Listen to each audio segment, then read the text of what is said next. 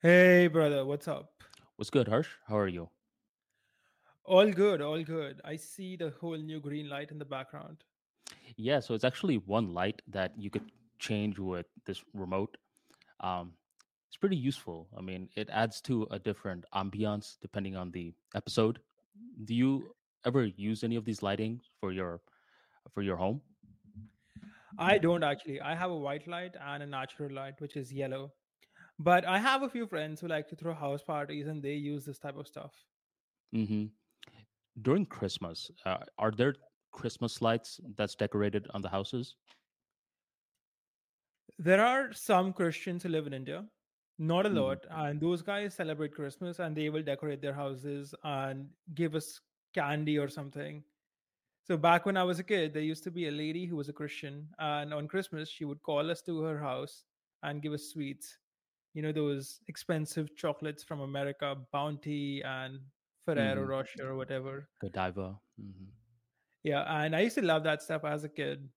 So despite me not being a Christian, I have good memories of this festival they have. But in India, we celebrate Diwali, which is actually the festival of lights, and in that time, the entire country is completely lit up. What exactly is Diwali? Is it more of a cultural thing or religious thing? Diwali is a religious thing. So essentially, are you familiar with the Ramayana? I believe you brought it up before. It's a book, right? It's an epic in India, and it's a story of the journey of Lord Ram, where his wife gets kidnapped by a demon who lives in Sri Lanka. I mean, exa- not exactly a demon, it's a Rakshas, but the English equivalent would be a demon. And he has to spend 14 years in the jungle, and then he rescues his wife, Sita. Then he comes back to his kingdom. And Diwali is a celebration of him returning to the kingdom. Mm, okay. And is he someone that he's regarded as a god, right? He's regarded as a god, but in the actual in the Ramayana itself, it isn't clear whether he's a god. He he's a king, of course. He's the son of a king, and he becomes the king. And he's born out of divine favor, you could say, where the actual king, the Dashrath, he is hmm unable to conceive. He's not having kids. So he does a yagya, which is like a sacrifice. hmm And then God shows up and gives him something like a curd. And that curd is supposed to help his wife have, have kid, ch- children And what he does is he gives a portion of that curd to three of his wives. So his first wife, which is He has three Kaushalya, wives. hmm he has three wives. Like Harsh is jealous. Mm. Harsh's so role his model. first, yeah, role model. Go ahead. Go ahead. he gives his first wife a half of that curd, and that first wife gives birth to Ram. And then the other two wives get something like the other, the second wife gets half of the remaining half, and the third wife gets half of the remaining of that and the first one gets whatever is left again. So ram is born out of divine favor and is considered a god but it's unclear whether at least to me it's unclear whether he's actually supposed to be a god or he's supposed to be a really great king we're supposed to learn from.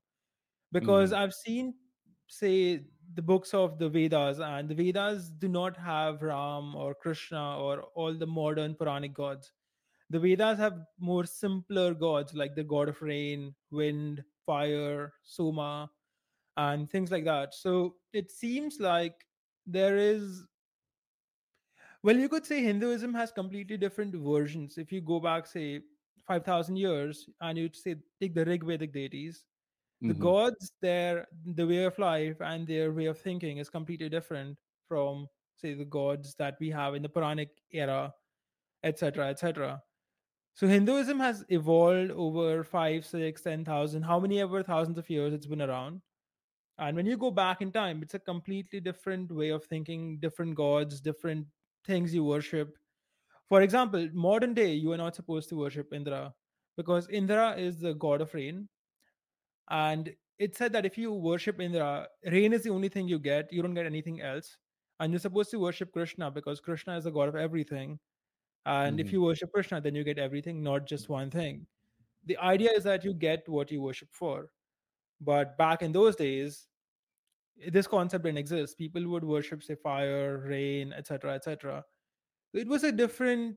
I would not say it was a different religion completely, but the way of life and a lot of things was very different. So I would say the Vedic Hinduism and the modern Bhakti Hinduism are are very very different religions. I mean, let's go with that. You could say they are different. Okay. I- have noticed that because my Hindu friends here, they'll tell me that Hinduism is very decentralized. So there's not just one way to practice it. I- I- there's different versions, as you said. And there's certain folks that are more into worshiping, more into that bhakti style.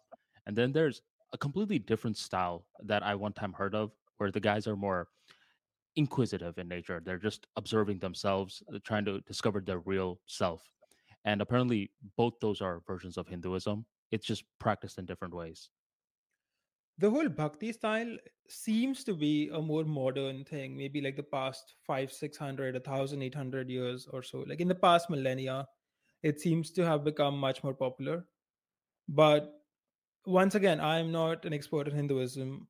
I'm just, you know, a guy who likes to study about these things. And I was born in a Hindu family and I consider myself to be a Hindu, but not an expert. But from what I understand, I am not a fan of the whole bhakti movement. I think it's like they're trying to scam God in the Mm. sense the idea is that if you just take God's name and sing his praises, you will go to heaven because God, that's what he wants. You know, you say they actually have a concept where if you take God's name right before you die, you go to heaven, and it doesn't matter how evil you were or what you did in your life, you will go to heaven if you say God's name right before you die.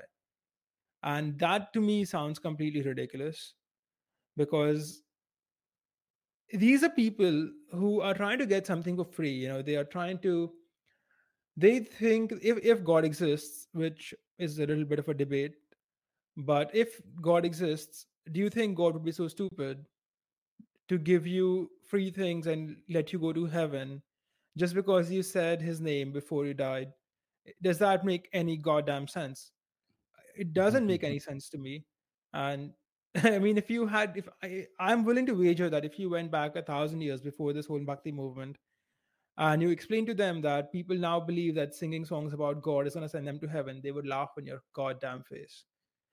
Do you? Because mhm, mhm. Because when you take Hinduism, the centralized the, the main philosophy that is stayed consistent, say from the Rig gods to today, is the concept of dharma, which is doing what is right. It's about doing what is right, not about singing about singing songs. Singing song is not going to get you anything, in my opinion. So all these people who are doing pujas and you know singing songs and doing devotional stuff, going to temples, in my opinion, are wasting their time. I could be wrong. Like I said, I'm not an expert in Hinduism, but this is my you're, you're getting Harsh's take on Hinduism, and Harsh's take on Hinduism that is that it's about your acts, it's about your dharma, and actually doing what is right, and not about say singing songs or sitting in a temple all day, starving yourself to death like the Buddhists seem to do, and things like that. So, out of curiosity, you mentioned that Bhakti has one of the most pull in India right now. Do your family, I Because mean, it's easy. Because it's easy. do they That's why try to? do it. hmm Do they try to get you to sing the devotional songs, do the bhajans and all of that? Not really. Would you do My it if they family asked you to? isn't very pushy. I would do it if they asked me to once in a while, but I wouldn't. If they wanted it to become like a daily thing, sit for half an hour, then no. hmm But if there's a festival going on, yeah, I'm sure I'm gonna join in. You know, join into the puja, join the celebration, and you know, I, I would join the rest ceremony, of course, but I wouldn't incorporate it in my daily life. I personally, this is just my opinion. I think it's a bit of a waste of time. I don't think God is so foolish to give you things for free. Gotcha. I wonder if there is some sort of science that they're working with, or if that's pretty. Because I mean, obviously we don't know, but I wonder if there's a guy that's a bhakti that's very intellectually sound that does this for a particular reason. So they have these things going on, which I'm not sure how true they are, but they claim like these are scientific studies, and they say that pronouncing certain syllables produces some kind of vibrations and energy in your body, personally, I don't buy it. I think it's just random stuff they made up just to prove themselves right. That's just my opinion. But this is a science they have been propagating. And there are also other sciencey things which they have come up with, which could be right, could be wrong. But for example, they will say things like the human body was meant to eat a vegetarian diet because we have molars and because our intestines are very long. And apparently, carnivores are supposed to have shorter intestines, and herbivores are supposed to have longer intestines. And because our intestines are long, it's proof that we are supposed to be vegetarians. And I mean, on the face of it, it sounds too good. And I used to believe it for quite a while too. But lately, I've started eating more meat, and my health has been really, really, really good. Oh, how has that been? Uh, What's the transition and feeling have been like? more energy, more fitness, less hunger. Really good so far. Can you So share the which point is meat? that, sorry, what? Can you share which meat? I mostly eat chicken and fish Gotcha. Go ahead. and eggs. My point is that the science they have, it may or may not be valid. I don't know how intense the science they've done. When I say intense, I mean, you know, I can produce a study that concludes anything because most scientific research is not done properly. They don't they for example if they have something they don't like they throw out that data and they only take the data which they want to take. And they don't actually follow proper unbiased scientific methods in many cases. And this is not just for religious science but also you know where it makes a lot of money. For example the covid vaccines trials. A lot of these modern studies and everything are turning out to not be as accurate as they were described by the media which of course is bad for people's trust in science but then again at the end of the day science is about figuring out the truth and not about publishing articles and low iq people think science just means the magazine said this so it's true Trust the science, bro. trust the science bro if you have to trust it it's not science There's this famous quote that says, "Men lie, women lie, but numbers don't." But nowadays, I mean, I have a remix of that quote. It's "Men lie, women lie, and numbers mislead." So people will always throw out these uh, different numbers and uh, these different statistics. My thing is, how did you discover uh, these particular numbers? What story are you trying to tell with these numbers? And normally, when you trace it back, you'll see a lot of people are operating with biases it's easy to do especially with a lot of these data visualization tools that you have nowadays you can honestly just make up a story with a, a bunch of these different numbers have you heard that there's a yeah. quote that says statistics are a bastard science i could believe that. Have you ever heard of a thing called tableau? No. It's like microsoft excel on crack where you could actually see a lot of these uh, statistics and a visualization of it. So one time i had to actually do this uh, report where we got a bunch of data from airbnb and we were supposed to extract some information out of it. The project was due the next day and i completely forgot about it so i was completely bsing right now uh, with tableau i was getting all these different statistics and i'm like as you can see from airbnb data in chicago uh, the tourists like to go to local spots rather than mcdonald's that's why they're willing to put in a long walk. I'm just making up a bunch of bullshit with the data that i've been presented and i kid you not my professor was like amazing. Your report was so great. I learned so much. And he doesn't know that this is pure BS. Uh, but since the numbers were on my side, he believed it. So a lot of folks will do stuff like that. They'll have this pre existing narrative, and then they'll find the numbers to validate that narrative. Hey you're preaching to the core on that one brother i am an accountant trained accountant Oh, okay. So you've seen this done in action plenty of times. i've done it in action plenty of times Oh, you've done it too. for example if you want to value a company i can value your company at whatever price you want it to be valued at hmm because most valuations are a discounted cash flow analysis right and i can predict whatever cash flows you want me to predict so if you paid me good enough i would predict your company to be a unicorn You are officially a millionaire, buddy. Sign up for Forbes. Get this man a Forbes article. man don't even get me talking about Forbes. But the point is roasting that them recently. you are 100% correct when you say statistics can be used to mislead, and they almost always are used to mislead. Because hmm people have these biases, right? They think, okay, if it's printed, it must be true. If there are numbers, it must be true. If the number is not a rounded number, it must be accurate, and things like that. So if I say, you know, the, the Everest is eight kilo, eight kilometers tall, you're gonna think, okay, so the eight kilometers is an estimate, even if it's actually eight kilometers tall. But if I say the Everest is eight eight kilometers and three meters tall, then you will think, okay, this is like an accurate figure. So there are these human biases we have, and people typically tend to trust numbers more than they should.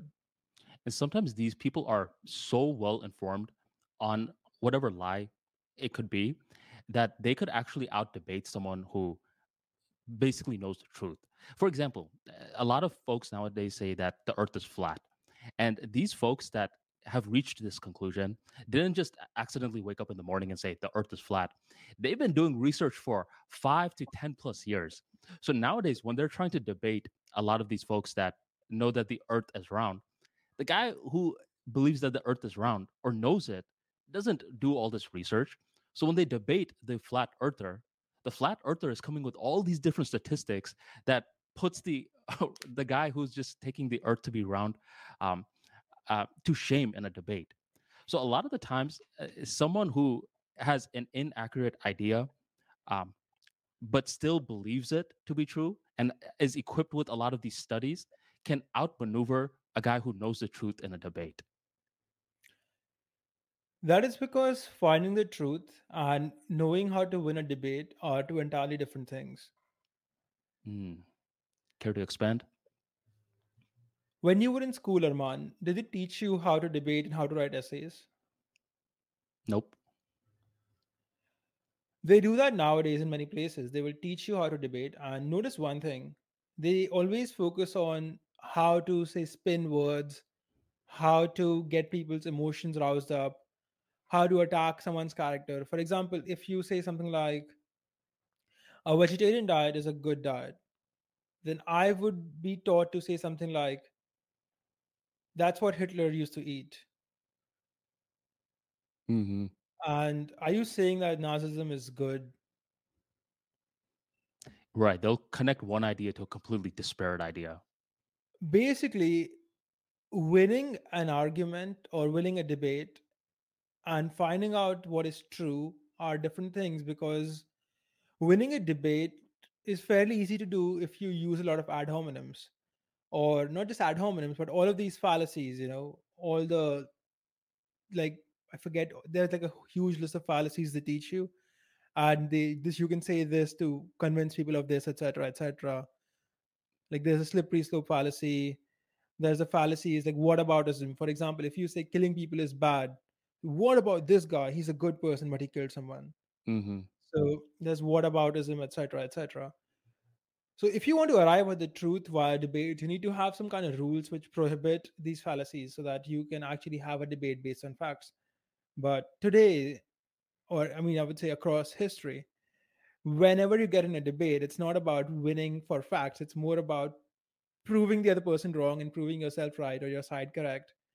And you're better off learning all these fallacies than not learning them. Yeah. And at times, it, it could be the other person is already just entering the debate offended. And if you're trying to debate them with logic, they're just going to take that offended attitude and just permeate it throughout the debate. For example, uh, let's say let's say you're someone that believes in the right to bear arms. You're like, you know what? I would like a gun in my house just in case a robber ever breaks in. I feel more confidence with a gun versus a baseball bat. And the person you're debating is like, well, my dad died uh, because uh, he shot himself with the gun that he bought. And now, selection and now my thing is, wait a minute, bro. I mean, that's a completely different case. But you're coming in with that hostility because of what happened to your dad in this debate. And uh, the fact that you can't control your emotions right now is going to skew this debate in a way that it doesn't need to be skewed. So a lot of the times, man, I mean, if you're going to debate, the biggest challenge is to find out if this debate is even worth it. And you could tell if it's worth it if the person you're debating with is actually trying to pursue the truth or they're just trying to joust and uh, do showmanship. In most cases, at least in my experience, unless you are debating someone who is like a trusted friend or someone you know well, and you know they have goodwill, they aren't they aren't trying to malign you or aren't trying to just waste your time or aren't just trying to score some kind of political points. Only in those cases it's beneficial to debate somebody because when you debate people in public, first of all, no one is going to change their mind. That's that's just how people are. People don't change their mind unless there is a feeling of goodwill among both of you. Mm-hmm. And secondly, it just becomes one of those things where everybody's you know emotions get roused up and no one actually nothing actually happens so it's kind of a waste of time but still Mm-hmm. there are there are benefits in knowing how to do it well i will make this one claim that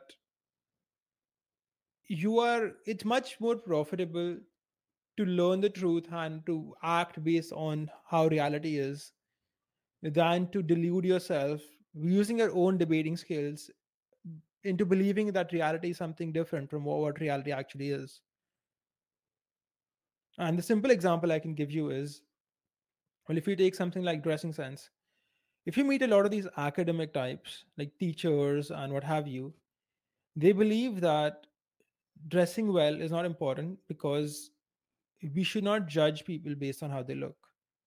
And that may or may not be true moralistically, whether we should or should not judge based on how people actually uh, look. But in the real world, people judge you based on how you look.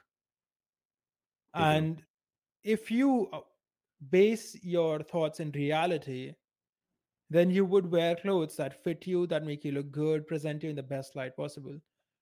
But when you are this intellectual type, you kind of start deluding yourself using your own debating skills, what have you. People don't care about how you look, they're not supposed to care, etc., etc. And then you start acting in a way that is not aligned with reality. You start wearing, say, bullshitty clothes, make you Mm-hmm. look bad, and then you suffer the consequences, and then you wonder why you have these consequences, and then you blame the world.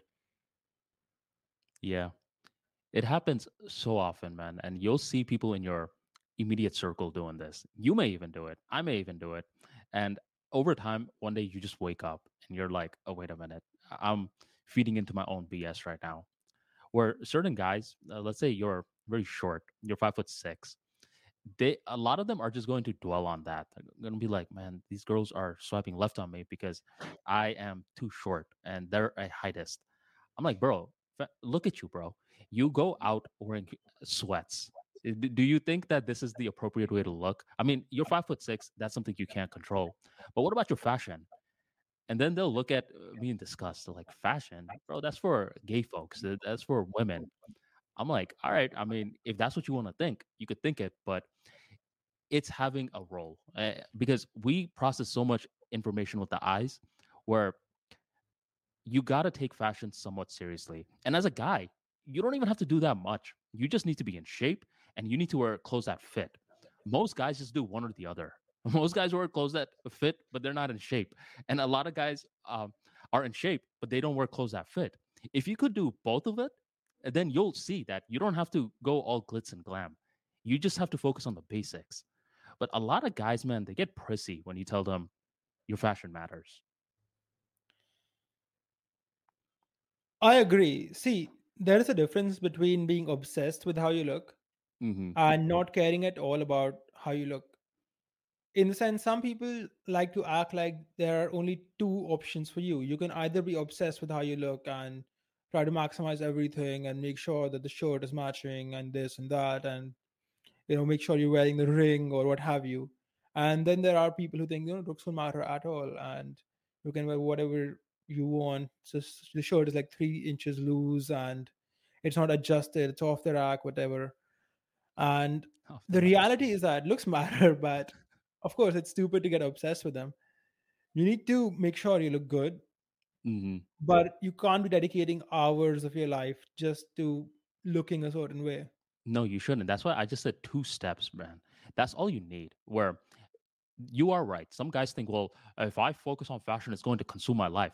N- bro, if you follow what these um, fashion companies are telling you, because these fashion companies, their goal is to consistently keep giving you trends, right? And you got to keep hopping on the newest trends so they stay profitable. The very first thing you want to ask yourself is, can I see myself wearing this 50 years from now? Automatically, you have simplified your thinking to a, a beautiful level. Uh, what's that thing called where you get to the first principles and it should be elegant? There's a Occam's razor. That's the way to do Occam's razor for fashion. Can I see myself wearing it 50 years from now? You, as a guy, you should be saying stuff like this. And then you just get in shape and you wear clothes that fit. That is all. You do not have to uh, consume your life over something like this. But the uh, reason that a lot of these folks think you do have to consume your life is because they're completely ignorant on the field, completely ignorant. Um, I recommend that if you are a guy and you see one of your close friends always dressing well, this guy did not just stumble into dressing well. He puts a lot of thought behind it. Ask him some basic questions and he will speed up your success. But honestly, man, it's literally just be in shape, have that nice V look to you, and then wear a clothes that fit. You are officially ahead of 93% of the guys out there. See, this is a bit of a hack, but whoever wants to take it can take it. Next time you go shopping for clothes, take a girl with you.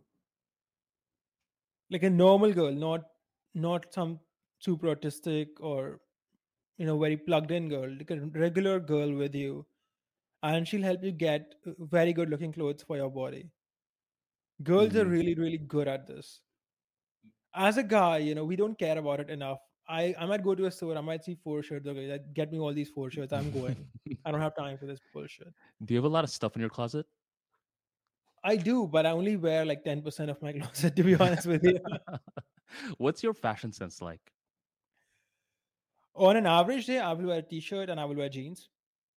But it really depends on where I am. For example, if I'm half of my clothes are trekking clothes.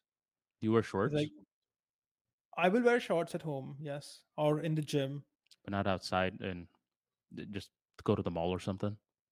Uh, no, no, no, no. I if I'm going to the mall, it's gonna be like a jeans or something like that, fully covered my legs. But if I'm going for a walk, then it's gonna be shorts.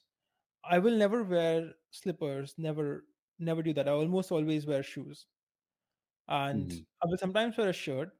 But typically, I prefer to wear t-shirts because it's faster and easier to, you know, if they start, I sweat a lot, so they dry faster. You could say. Okay. But half my clothes are not suitable for wherever i'm living in. In a sense if i when i move to a different part of the world it automatically invalidates half my closet. So when i'm in a warmer place i can't wear the cold stuff. And i'm in a cold place i can't wear the warm stuff. So i at a point of time i end up using like 20 20 10 to 20% of my closet and it's annoying when your body size changes you go from bulking to cutting cutting to bulking yeah, I don't think I'm gonna bulk too much for some time now. I'm gonna stay at this 15% body fat, maybe get down to 10 in a while. Mm-hmm. But that last bulk I did was completely crazy. I overdid that bulk. It was completely fucking insane. And I'm just happy being fitter looking now. Even though I was bigger back when I was, you know, bulked up, could lift more. Mm-hmm. But after a certain point, you just become bigger and stronger. You don't look good anymore. Right. Have you still been getting comments from your dad? No, once once these veins start to show up, it starts going away, right? Then you're fit again. Yeah, but not from the perspective of a parent. They're probably still thinking this guy isn't filling up a shirt like he once did. I buy new shirts. That's the toughest thing, man. Where sometimes you'll get a beautiful wardrobe and then you bulk and the clothes don't fit. And it's such an annoying feeling when you feel that shirt hugging your stomach. It's like, come on, man. And that's when you get new clothes and then you still have your prior clothes. So if you cut, you could still wear it again. But it is difficult where nowadays, just looking in hindsight, I've stumbled onto the body type that works best for me. Um, I like to keep at this weight, and nowadays my clothes orbit that rather than me constantly just fluctuating too much. How much do you weigh right now? Man, I hate when you ask me this because I always got to pull out the calculator and convert it to kilograms too. Because I know when I say pounds, you're gonna be like, oh no, no, no. uh, okay, so I'm, I'm one. Hold on, I'm 191 pounds and 86.6 kilograms. I want to get Not down bad. to. I want to get down feet, right? to. Yeah, I'm six feet. I, I want to get down to 83 kilograms though. That's my perfect weight where I have the most energy. I think I look the best, and I'm trying to get down to that level. Five kilos. Not bad. You can do that in three months without Yeah, it- much trouble.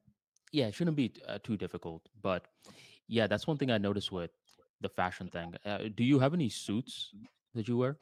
Uh, Any custom? I have some suits that I will wear for weddings, but I don't like wearing suits. It's just too warm where I'm currently and makes me too sweaty. Even in the wedding halls, I'm pretty sure they have the AC on. A lot of weddings in India are open weddings. They don't they're not in a hall, they're in a garden type of place. Do they have some the elephants? Sometimes, yes. it's so funny, man. One of my fraternity brothers, he's so afraid of heights, and he had an elephant at his wedding. The thing is, he married his wife in Arizona, so he had w- one wedding over there where he had to ride an elephant, and he had to do all these mantras to actually get on top of the elephant. And then a couple of months later, he had another wedding in Florida, so he had to ride the elephant again. I'm like, man, bro, what are the logistics of getting an elephant at your wedding? Twice. Why did he have another wedding? So uh, his wife was from Arizona. So they had a wedding in Arizona so her family could be there. Uh, a lot of her childhood friends and stuff. And then he's from Florida. So they had another wedding in Florida so his friends could be there. I a lot of this isn't normal by the way. They just have a lot of money, but most folks they choose yeah, eh, he's Gujarati. He got the Gujarati money. Most folks pick one location and then have their friends fly to that location. Yeah, but sometimes people pick shitty locations. It's so far away, and then you have to take out a week to fly there. Mm-hmm. He's like, "Hey, bro, I'll see you in the Arizona wedding." I'm like, "Nah, nah, bro. I'm only going to the Florida wedding. I don't got time to go to two of your weddings." My brother had two weddings too. He had one in Pennsylvania and one in Florida. So I had to think of two best man speeches. I couldn't just give the same one each time. Man, some of these guys actually are very considerate though when they do their weddings and they're rich. hmm I remember going to this one wedding, and after the wedding, they kind of sent you an envelope with just cash in it. And uh, it's supposed to be something called shagun, but the actual thing is shagun. It's you know the money they give you as blessing. Okay. The actual thing was because they had called everyone and made them fly to this location. They didn't want people to feel you know what the fuck y'all cost us so much money, have making us come here. So they sent us like an envelope full of cash, and people were like, "Whoa, okay, that's good." Were you guys expecting the cash or it was a surprise? so people typically give shagun, but it's not that much money. It's supposed to Do be like a small amount. Yeah, but these guys they give like a lot of money in those envelopes, and people were like, "Okay, thank you guys for not having us waste two thousand dollars on a flight here." Oh, so it was that much money to pay for the flight? Well, not just the flight, but also like the place to stay at and everything. And how rich are these guys? These guys are rich, Rich, rich? rich, rich. Okay. Like you can think easily a bit of a billionaire level rich. Wow. Okay. Interesting. Do you have a preference on outdoor weddings or indoor weddings? Personally, I have a preference for weddings which don't waste a lot of money. In the sense, I think of weddings as it's a party you throw for one day, and I think it's pretty stupid for expecting people to say spend five, ten years of their income on one party. I think that the best weddings are small. You invite everybody, but it should not be very expensive. It should be something that is decent, should have decent food, but shouldn't be such that it's so expensive that you end up paying for it for years and years of your life. hmm Have you ever been to a, a micro wedding? That's what it's called, micro wedding. Not exactly, but we had some of them happen during COVID. What Okay. about you? I have been to a micro wedding. I, it was in the middle of nowhere. Right? Apparently, it was this farm area, and they set up shop there. I believe 35 to 50 people went, and it was such a chill wedding. And this was a pretty revolutionary concept back then because people were thinking, "What? Uh, what? What a little wedding!" And I sometimes feel as though these wedding planners listen to unapologetic truths because in one of our episodes we were talking about how weddings are getting smaller. I don't know about for the East, but for the West. But nowadays, a very hot position is known as a micro wedding planner. And they make a lot of money. They could easily pull in six figures just from planning three to four weddings a year. So th- this is something that a lot more people are doing. But micro weddings are a completely different vibe because you know everyone. You're like, hey, whoa, I haven't seen you in a while, and you guys are catching up. It's um, it's a vibe, man, and it, it doesn't cost too much money. Uh, memories are there. The bride and the groom remember everyone that came. It's a completely different feeling than one of these gargantuan 700 people weddings. Wait, that doesn't add up to me. What So you you're mean? saying the planner herself or himself makes six figures a year by planning, say, four weddings. Right. So this person is charging $25,000 minimum per wedding. Okay, so the micro wedding planner that I was talking about does a lot of celebrity weddings. So a lot of celebrities, I don't know if you know this, they try to sneak away and do their weddings. And they do it with a small group of people, so it's not this media spectacle. So if you can do one of these micro if you could be a micro wedding planner for celebrities, then you could just plan 4 to 5 weddings. But if you're doing it for the average folks, you're to have to do a couple of more than that, maybe a wedding per month. Uh, but that I mean if that's your career, you could easily do that. That makes sense. I'm not against having bigger weddings with more people, Mhm. but I think there are ways you can not waste money. For example, a lot of people nowadays they have weddings in a five star hotel, which means you have to book all these rooms for everybody to stay at. And if you have hundreds of people staying, then you have to book 100, 200 rooms for three, four days straight in a five star hotel, which means your burn could be as much as like a million dollars, which is completely fucking insane. But it's become very normalized now. But what I mean is, you can have a lot of guests and still do a cheaper wedding by having a lower end hotel. Instead of marrying at a five star, you could marry at a ground or something like that. Instead of marrying in a big city, you could marry outside the big city, etc. Because at the end of the day, people don't remember weddings in the sense. Do you ever think like, oh, this? I really like this guy's wedding. It was so good. What ends up happening is people remember the bad parts of the wedding. You know, the food Mhm. was shit, room was not comfortable, and things like that. So essentially, it's an expenditure you have to make to please the public and to avoid creating enmities because let's say you don't invite someone to your wedding well they're not going to invite you to theirs and they're going to think of you as an asshole it's normal human behavior Mhm. so your best solution in my opinion is to say come up with a reasonable budget let's say what you make in six seven months or whatever and spend that at your wedding not save your life savings on it which a lot of people do And a lot of people, their parents have been saving for this. Where a lot of parents in the West, they save for a kid's college education. They also save some money for the wedding. So for certain families, uh, they can even take their parents' budget in consideration. But this is but where even I, it's a waste of money is it not it is. It is, uh, dude. You're preaching to the choir, man. That, that's exactly what I think. But every now and then, this is where a dick swinging competition happens.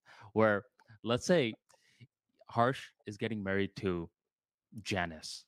Okay. And let's say Harsh lives in the West. Your parents are big balling. Janice's parents are broke. And let's say Harsh's parents are uh, paying for the entire wedding. Now Janice's parents are going to be like, dang, man, we owe this person some. But every now and then, Janice's parents also want the best for their daughter. So they'll say, no, you ordered these flowers, not these cheap ones right here, even though they're not paying any money. And so that's when some conflicts between the in laws happen. I've seen it happen a couple of times. I think that the only and the best way to avoid this type of nonsense is to have both families contribute equally. Mm-hmm. Because when you're not spending your own money, right, then everything seems cheap. Like, hey, we should do this, we should also do that. And when you have to spend your own money, suddenly everything is much more Like, does this make sense? Is it worth it or not? Yeah, in an ideal world, everyone would do that. But every now and then, bro, one of the in laws are broke while the other in laws are printing cash. So that's when the awkward thing happens. Like, okay, well, the rich one is thinking, okay, whatever, I guess I'll pocket the whole bill. Even though you're right, they should be splitting it 50 50. But the other guy just can't. He has mortgage payments. He just got fired from his job. The wife doesn't have a job, such and such. So this guy will pocket the whole bill. He's thinking he everyone's going to treat him like a celebrity.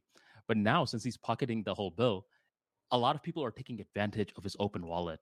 They're trying to get him to spend even more. And he's like, fam, I'm already covering the whole thing. You want me to spend even more money? Man, what you're saying not just applies to weddings, but to so many other things I've noticed. For Mhm. example, I used to have a friend, I still have this friend, and he got funded by a VC company. He got a bunch of money from that VC. And this guy used to be very stingy before. He would be like, I can't buy this subscription because it's so many dollars. And when I can buy this one, it's $20 cheaper, etc., etc. And after he got VC funded, he just bought anything he saw. Mm-hmm. And he started saying things like, I can do this because I'm VC funded. I don't need to think about this because I'm VC funded. Mm-hmm. And at the end of the day, when it's not your own money, he just lost the concept of money. Yeah, he doesn't give a fuck about money anymore. right. It happens, man. I mean, when you make it too easy for someone else to uh, spend your money, that person, instead of being grateful, is just going to want more things. Yeah, and if something is not as good, they're gonna blame it on you. You know, the money was not enough. Right. Dude, the money was there. You wasted it. yeah. And it's crazy the politics that'll happen with with a lot of these weddings, even post wedding. And that's when a lot of drama and politics really happens. Where uh, do you know anyone who don't like their in-laws? I know a few people like that, yes. Okay. So cuz whenever I uh, I mean since you guys have a very traditional setup over there, I felt as though that the in-laws have the final say, right? Let's say the new let's say the wife uh, of their son is not acting appropriately, will the wife get in line if the in-law says something, or does it really depend? Because now over here, uh, every now and then the wife has more power, where every now and then a Bengali will marry a Spanish girl, and the in-laws of the uh, Spanish girl will say, "Hey, we want you to wear traditional clothes when we go to these events." And the Spanish girl will say, "No, I'm going to wear whatever I want." So that's the first conflict. And that conflict, uh, typically the Spanish girl ends up winning because she's like, nope, no one can tell me what to uh, wear. And she's very adamant in this. So that's where a lot of these political conflicts happen. I was trying to see if you guys have similar situations over there. We do. We have the type of situation actually. And it got so frequent in the past decades that nowadays people look for this type of stuff before they marry. Mm-hmm. So before you marry, they're gonna ask you like, what kind of clothes are you gonna wear? Because in our house, we wear stuff like this and not stuff like this. And if you're not okay with that, then you can't marry your son. Who's asking? Oh, the in-laws are asking this. The in-laws are asking. Well, not exactly in-laws. This is before marriage. So prior, the mm-hmm. boy's father in-laws. will ask you, yeah, father mm-hmm. and mother. They will try to see if you can fit in comfortably in their household or not. And it kind of makes sense because if you have a bunch of people in a house and they wear traditional clothes, or you know they dress very conservatively and then you show up and now you're wearing like a bikini or revealing your cleavage mm-hmm. it's gonna be like what the fuck are you doing here and likewise if you say marry into a house where people tend to wear modern western clothes and now you want to wear a sari it's gonna be like the fuck you're doing. Right. So it's it's become like something you need to check for before you marry but yes it's definitely a thing now. Okay.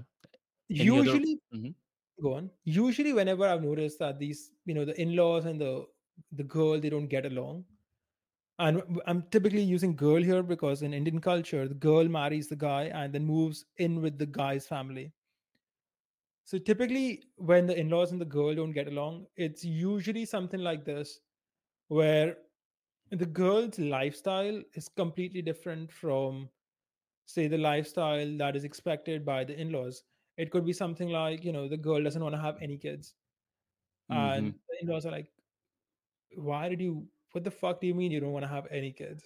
Bro, a lot of folks don't ask this question in the beginning. Where I actually know this guy that got married to a girl recently, and now he's ready to have like kids. It's been three years since they've been married, and she says, "I don't want kids," and he's so sad because he doesn't want to divorce her, but he didn't even ask. I'm like, come on, bro, how do you not ask something like this before you guys get married?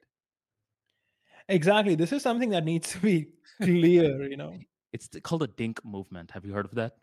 I have heard of it actually. I heard it from a girl who recently got engaged. She was telling me about this, you know, double income, no kids. Right. So you gotta nowadays ask that question. Hey, are, are you dink or are you down to have a family down the line? See, if you don't want to have a family, why are you even getting married? As a guy, if you're Mhm. a guy and you don't want to have a family, what the fuck are you doing? Right. If I'm single, I can fuck any girl I want. The only reason I would marry is because I want to have kids. Now, why the hell would I marry and not have kids? So I restrict my sexual choices. And to top it off, I don't even get to have kids. Am I stupid? this is not a, a good deal. Um, so these are certain questions you have to ask. Okay, so we talked about how a girl can fight with her in-laws. I'm trying to see what conflicts a guy can face with his in-laws. One that I've seen is when the guy is an entrepreneur, a lot of the in-laws now get involved. They- They'll say, "How much is your business making?" That much only? You're going to get at least a- another degree, right? You're also going to get a, a full-time job, right? Because business, I don't know about that. So I've seen conflicts like that happen where certain times that sort of intensity in the first meeting, the guy's like, oh man, I don't want to marry into this family. And he'll just end it right there. Man, you are preaching to the core on this one because it happened to me. Did it? Tell me yeah, about it it. happened to me. So this was when I had gotten a marriage proposal from this girl who is a very well known billionaire's daughter. And the Wow. guy's out there, he doesn't give a fuck about me. He's just analyzing my business. And I'm like, I don't have a problem with that. And he approves me. He's like, okay, so I like your businesses. I I'm pretty happy with you. I think your work is impressive and you can marry my daughter. Cool. So I speak to the daughter, and this is what happens. The daughter turns out to be a complete what's the word for it? I want to be polite, but well, she isn't even a percentage as capable as I am. In the sense, I mean, she isn't gonna firstly either start a business or do anything productive there, nor does she seem highly capable of running a household. And I'm like, dude, you did so much research on my businesses. I did you did you see the product you are giving me? In the sense, I did you see the girl? Like it has to be even, right? You Right. can't just verify come here, verify that I am, you know, capable and whatever, whatever, and if I'm making enough money. And then when I talk to your daughter, she turns out to not nearly be worthy of me. What gave like, you do that you think you're the I mean, only smart person in the world? Like, do you think you're the only guy with a brain? what gave you the impression she wasn't competent? She couldn't hold a conversation with you, or you asked her direct questions and she disappointed? Well, both of them. Mm-hmm. Okay, so how many interactions did you guys have? I met, I didn't meet her. I just spoke to her on the phone a few times, but it was pretty clear that she wasn't very bright. And I mean, you, nothing to be wrong with that. You know, you can be dumb. It's fine. It's not. No, it's not a crime to not be born intelligent. was she beautiful? Because Not I, Mhm. particularly. I mean, she looked okay. Not great, but okay. Okay, and I know a lot of parents that are marrying off their daughter. The only thing that they're bringing to the table, they're like, okay, listen, my daughter's not the brightest, but she's beautiful, and they're able to get a lot of proposals from that alone. So you're telling me, I mean, looks wise, over a six out of ten, or eh, just rank it for me. I would say six out of ten. Yes. Mm, okay, that's not beautiful. I would say that's average. If she's a seven or eight, then she could get away with not having the other qualities. Uh, What did she do? Did she have a job or business? She Well, she lived off her dad's young. She was 22. So, I mean, she had just gotten done with her education. Not, I mean, she hadn't worked yet. But my point is, sometimes when people are in this whole marriage thing, they want to make sure that the other party is really, really, really good, hmm but they don't make the commensurate check with the, the their own child. Right. And That's actually really funny because the guys that this girl will actually marry are the guys this, this father is going to reject. Mm-hmm. And the it so. guys mhm. her father's going to approve are going to reject this girl. That's crazy, man. That's such a strange dynamic. And what you just mentioned, I did notice that a lot, where the higher valued person eh, in the transaction is often getting interrogated as though they're the lower valued person. I'm like, do you know that this person is, let's say, a millionaire, pretty good looking uh, person, has a lot of skills and such? Are you interrogating this person? They should be interrogating you because you're not bringing that much to the table. I've seen those lopsided uh, transactions happen so many times.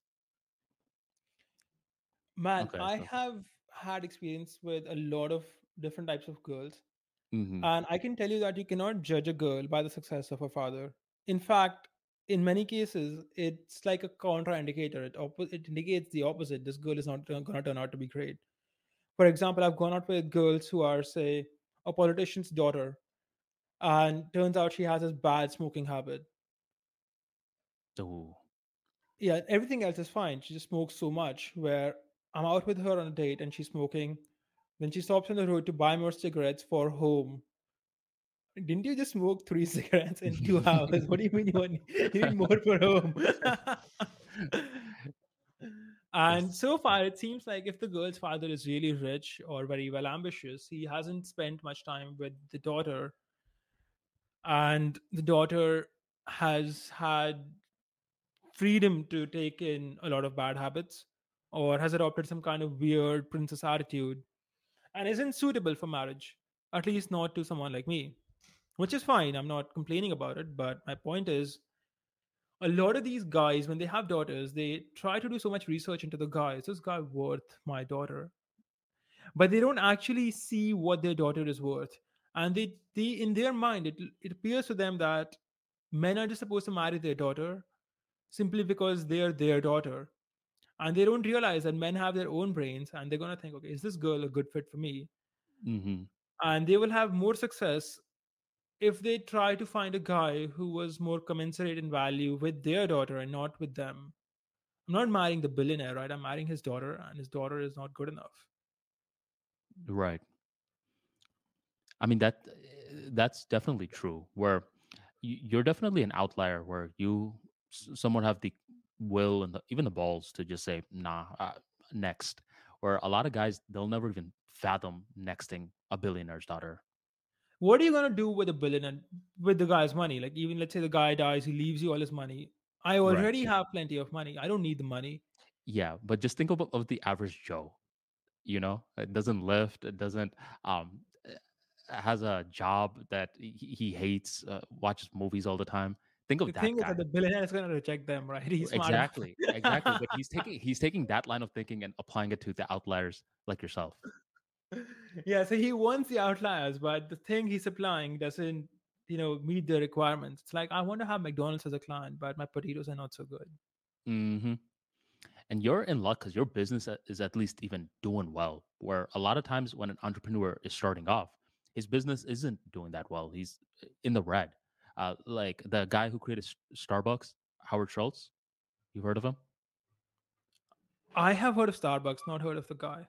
Yeah, so he's a billionaire now, but when he was starting Starbucks, he was failing for the first couple of years.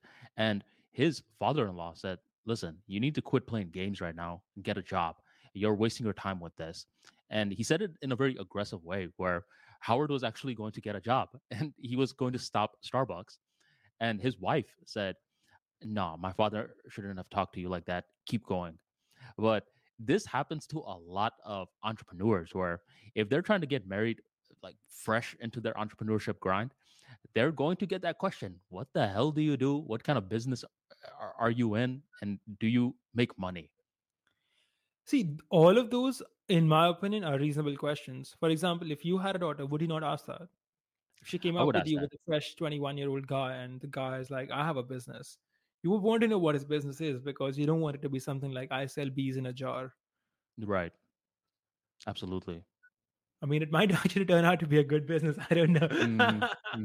Because because My the point is, Howard Schultz's father-in-law at that time was like, "Who's gonna pay for coffee? I have a coffee maker in my crib." So he's thinking it's one of those bees in the jars business.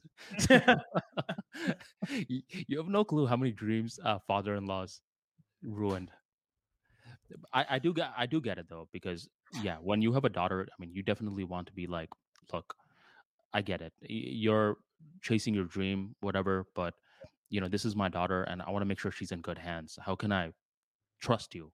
And, and those those are reasonable questions. Um, I'm just articulating what it is that guys typically, what to- sort of conflicts can they face from their potential father-in-laws. what have your experiences been in this regard? With what uh potential father-in-laws and stuff. So Yeah. here's the thing with me man. I- i'm not even trying to toot my own horn. Parents love me. Like whenever there's proposals coming in like i don't even have to say that much and the the mom and the dad are like this guy is good. I, I could tell. So i'm just a little bit picky in my regards where there's certain things that i want and in the initial stages um you don't quite know everything that you want. This is why you got to date a little bit so you could even clarify it uh, but certain p- pain points can come up that you weren't even thinking of. But to answer your question i haven't had moments where i've had a conflict with any potential in-laws. The only close thing to a conflict was i one time went on a one date with a girl and she was so freaking nervous like she was like heart, heart like she was just like i'm so i'm so nervous right now. I'm like all right i'll try to put you at ease but she was so freaking like terrified the whole time and it didn't go that well for the first date so i'm thinking okay well i don't really know what to do right now and then literally the next day she's just like so arman um you have to let me know uh, when you're down to get married I'm like, what? Wait, wait a minute. What? Uh, we went on one date. It didn't go well, and now you're asking me the timeline for marriage. Like she wanted to get married in two dates after, and that's when her uh, dad was trying to hit me up and saying, "I trust me, man. You need to marry my daughter." Um, and he was, he started off gentle, but he's just like, "Come on, man." He's getting a little bit aggressive, but I'm just like, "Fam, no." he's a he's a businessman, so he's one of those uh, very uh, intense guys. Yeah, and I'm thinking, okay, dude, that's not gonna work with me. So I just let him know. I was like, look, um, I'm not going to marry your daughter after one date. That's number one. And number two, I didn't want to say that the date didn't go well, but um, I'm like, come on, man, three dates and you want to marry this girl? How did the father react? And why was he expecting this? Is that normal in your country? No, man. Like this is what I'm saying. Like parents actually like me uh, a decent amount. Where uh, if I don't know, I I I actually don't know. He was an outlier. Where most people are just like, you know, give it some time, let it breathe, and see what organically forms. But this guy, I think he saw a little bit of me and him because we're the same height. Um, he's he's pretty young. He's very ambitious as well. He owns a lot of businesses, so I think he wanted me as a son-in-law. So he got really engaged like that. Uh, but I think we're too similar, where we would be getting into a lot of arguments. Ah, it You could see? also be that he comes from some culture where this is normal. For example, a friend of mine, hmm he was living in Germany and he just got married to a girl after going out with her once. I'm not Yeah, sure if this is normal or not there, but apparently they don't date as much. I have not been to Germany, so I don't know. I could actually see why that happens because the whole idea of knowing someone, I mean, you could say, yeah, yeah, I'll know someone better in date five than date one. But nowadays, that's actually becoming an illusion where you think you know, uh, but you don't really know. So a lot of folks have the logic of you, this whole knowing thing is an illusion. If you feel some sort of spark, and you guys have the same priorities in mind, where you guys aren't even considering divorce, just marry and go through the ups and the downs together. So plenty of folks do the one marriage date. I think the whole one marriage date thing made more sense in a pre industrial society where things used to be much more consistent among people and the culture was very similar. Nowadays, we have so much globalization, so much exposure from the internet, so many bad habits, all these dating apps that it's very risky to marry someone you do not know well. For hmm example, you could marry a girl in one date and turns out she's had 200 hookups on Tinder. What are you going to do then? Is there anything that can nullify that. No. I mean, there's no ups and downs you can go through that's going to make it okay. I mean, as a guy, you're always going to resent that. Never going Right. to be okay. At least I'm not going to be okay with that ever. Mhm. And I know most guys are not. Like, we're just not wired that way. Likewise, if she turns out to be some kind of cocaine addict, what are you going to do? Mhm. Or meth, or you turn out to be some kind of meth addict to her, what is she going to do? Or let's say a girl marries a guy in one date and turns out the guy's an alcoholic who likes to beat women up. Well, you're fucked as a girl. So nowadays we have so much exposure to all these globalization, all the global culture, and people are very, very different. And that I do not believe that it is safe anymore to marry someone that you do not know reasonably well or aren't aware of how they are either by yourself or via family or what have you. Right, For, right. exa- Eh, for example, yeah, go on. Mhm. Well, everything that you just described, the meth addict, um, he gets drunk, beats his wife. He one girl lies a lot. Here's a big red pill.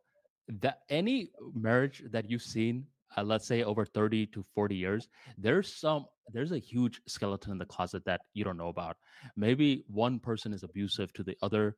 Maybe one person for a certain period was a hardcore drug addict and uh, uh, and th- th- that was a stint in the marriage maybe one time someone cheated and uh, one person had to forgive there no matter what marriage it is there's one big skeleton in the closet that when you're looking in it from the very beginning it's like well i would never want that it's like these folks have already been through that so these aren't new problems these problems actually have been here for a long time I agree with you on that regard.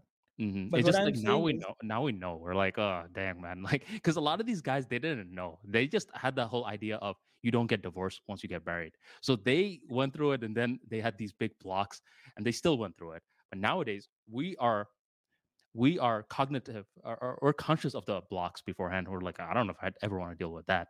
So that's the biggest difference. We know where they didn't know once they were entering.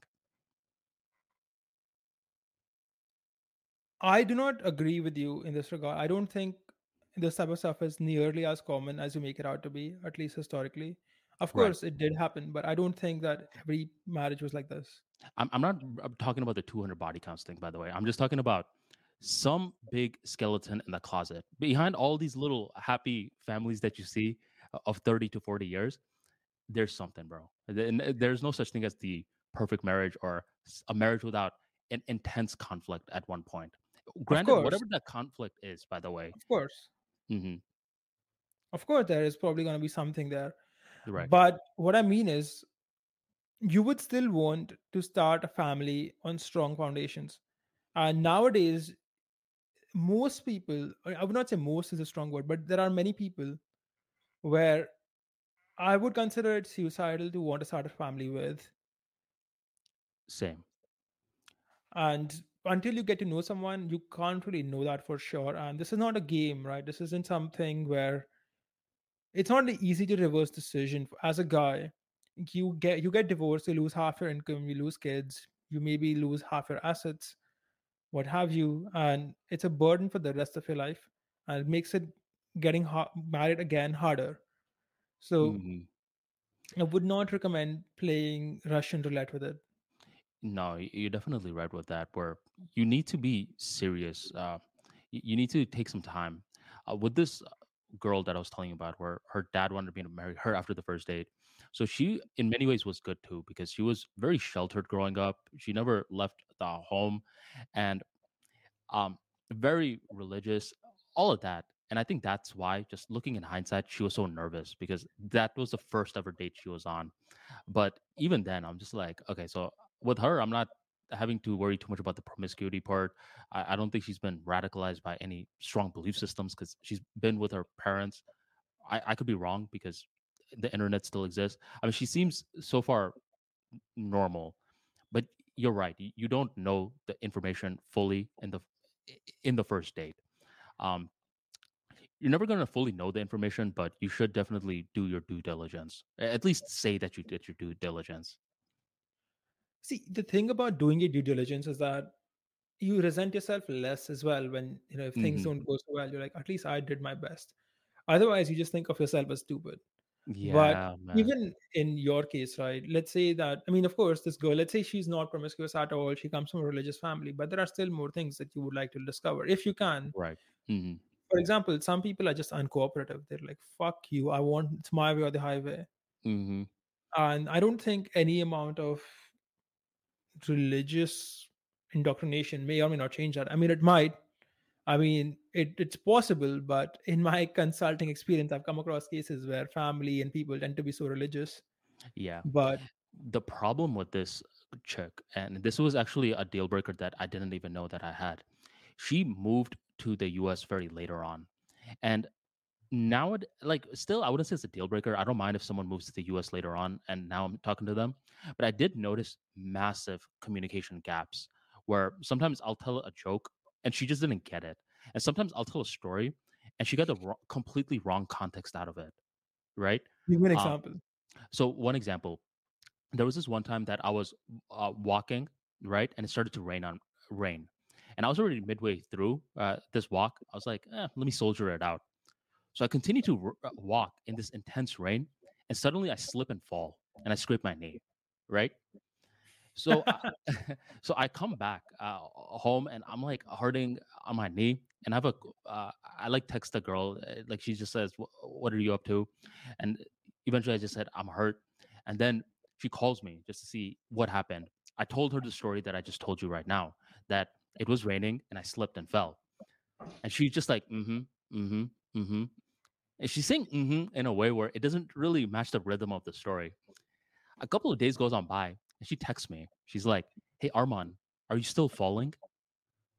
And I'm like, "Why are you framing it like I'm this old man that's losing control of his feelings?"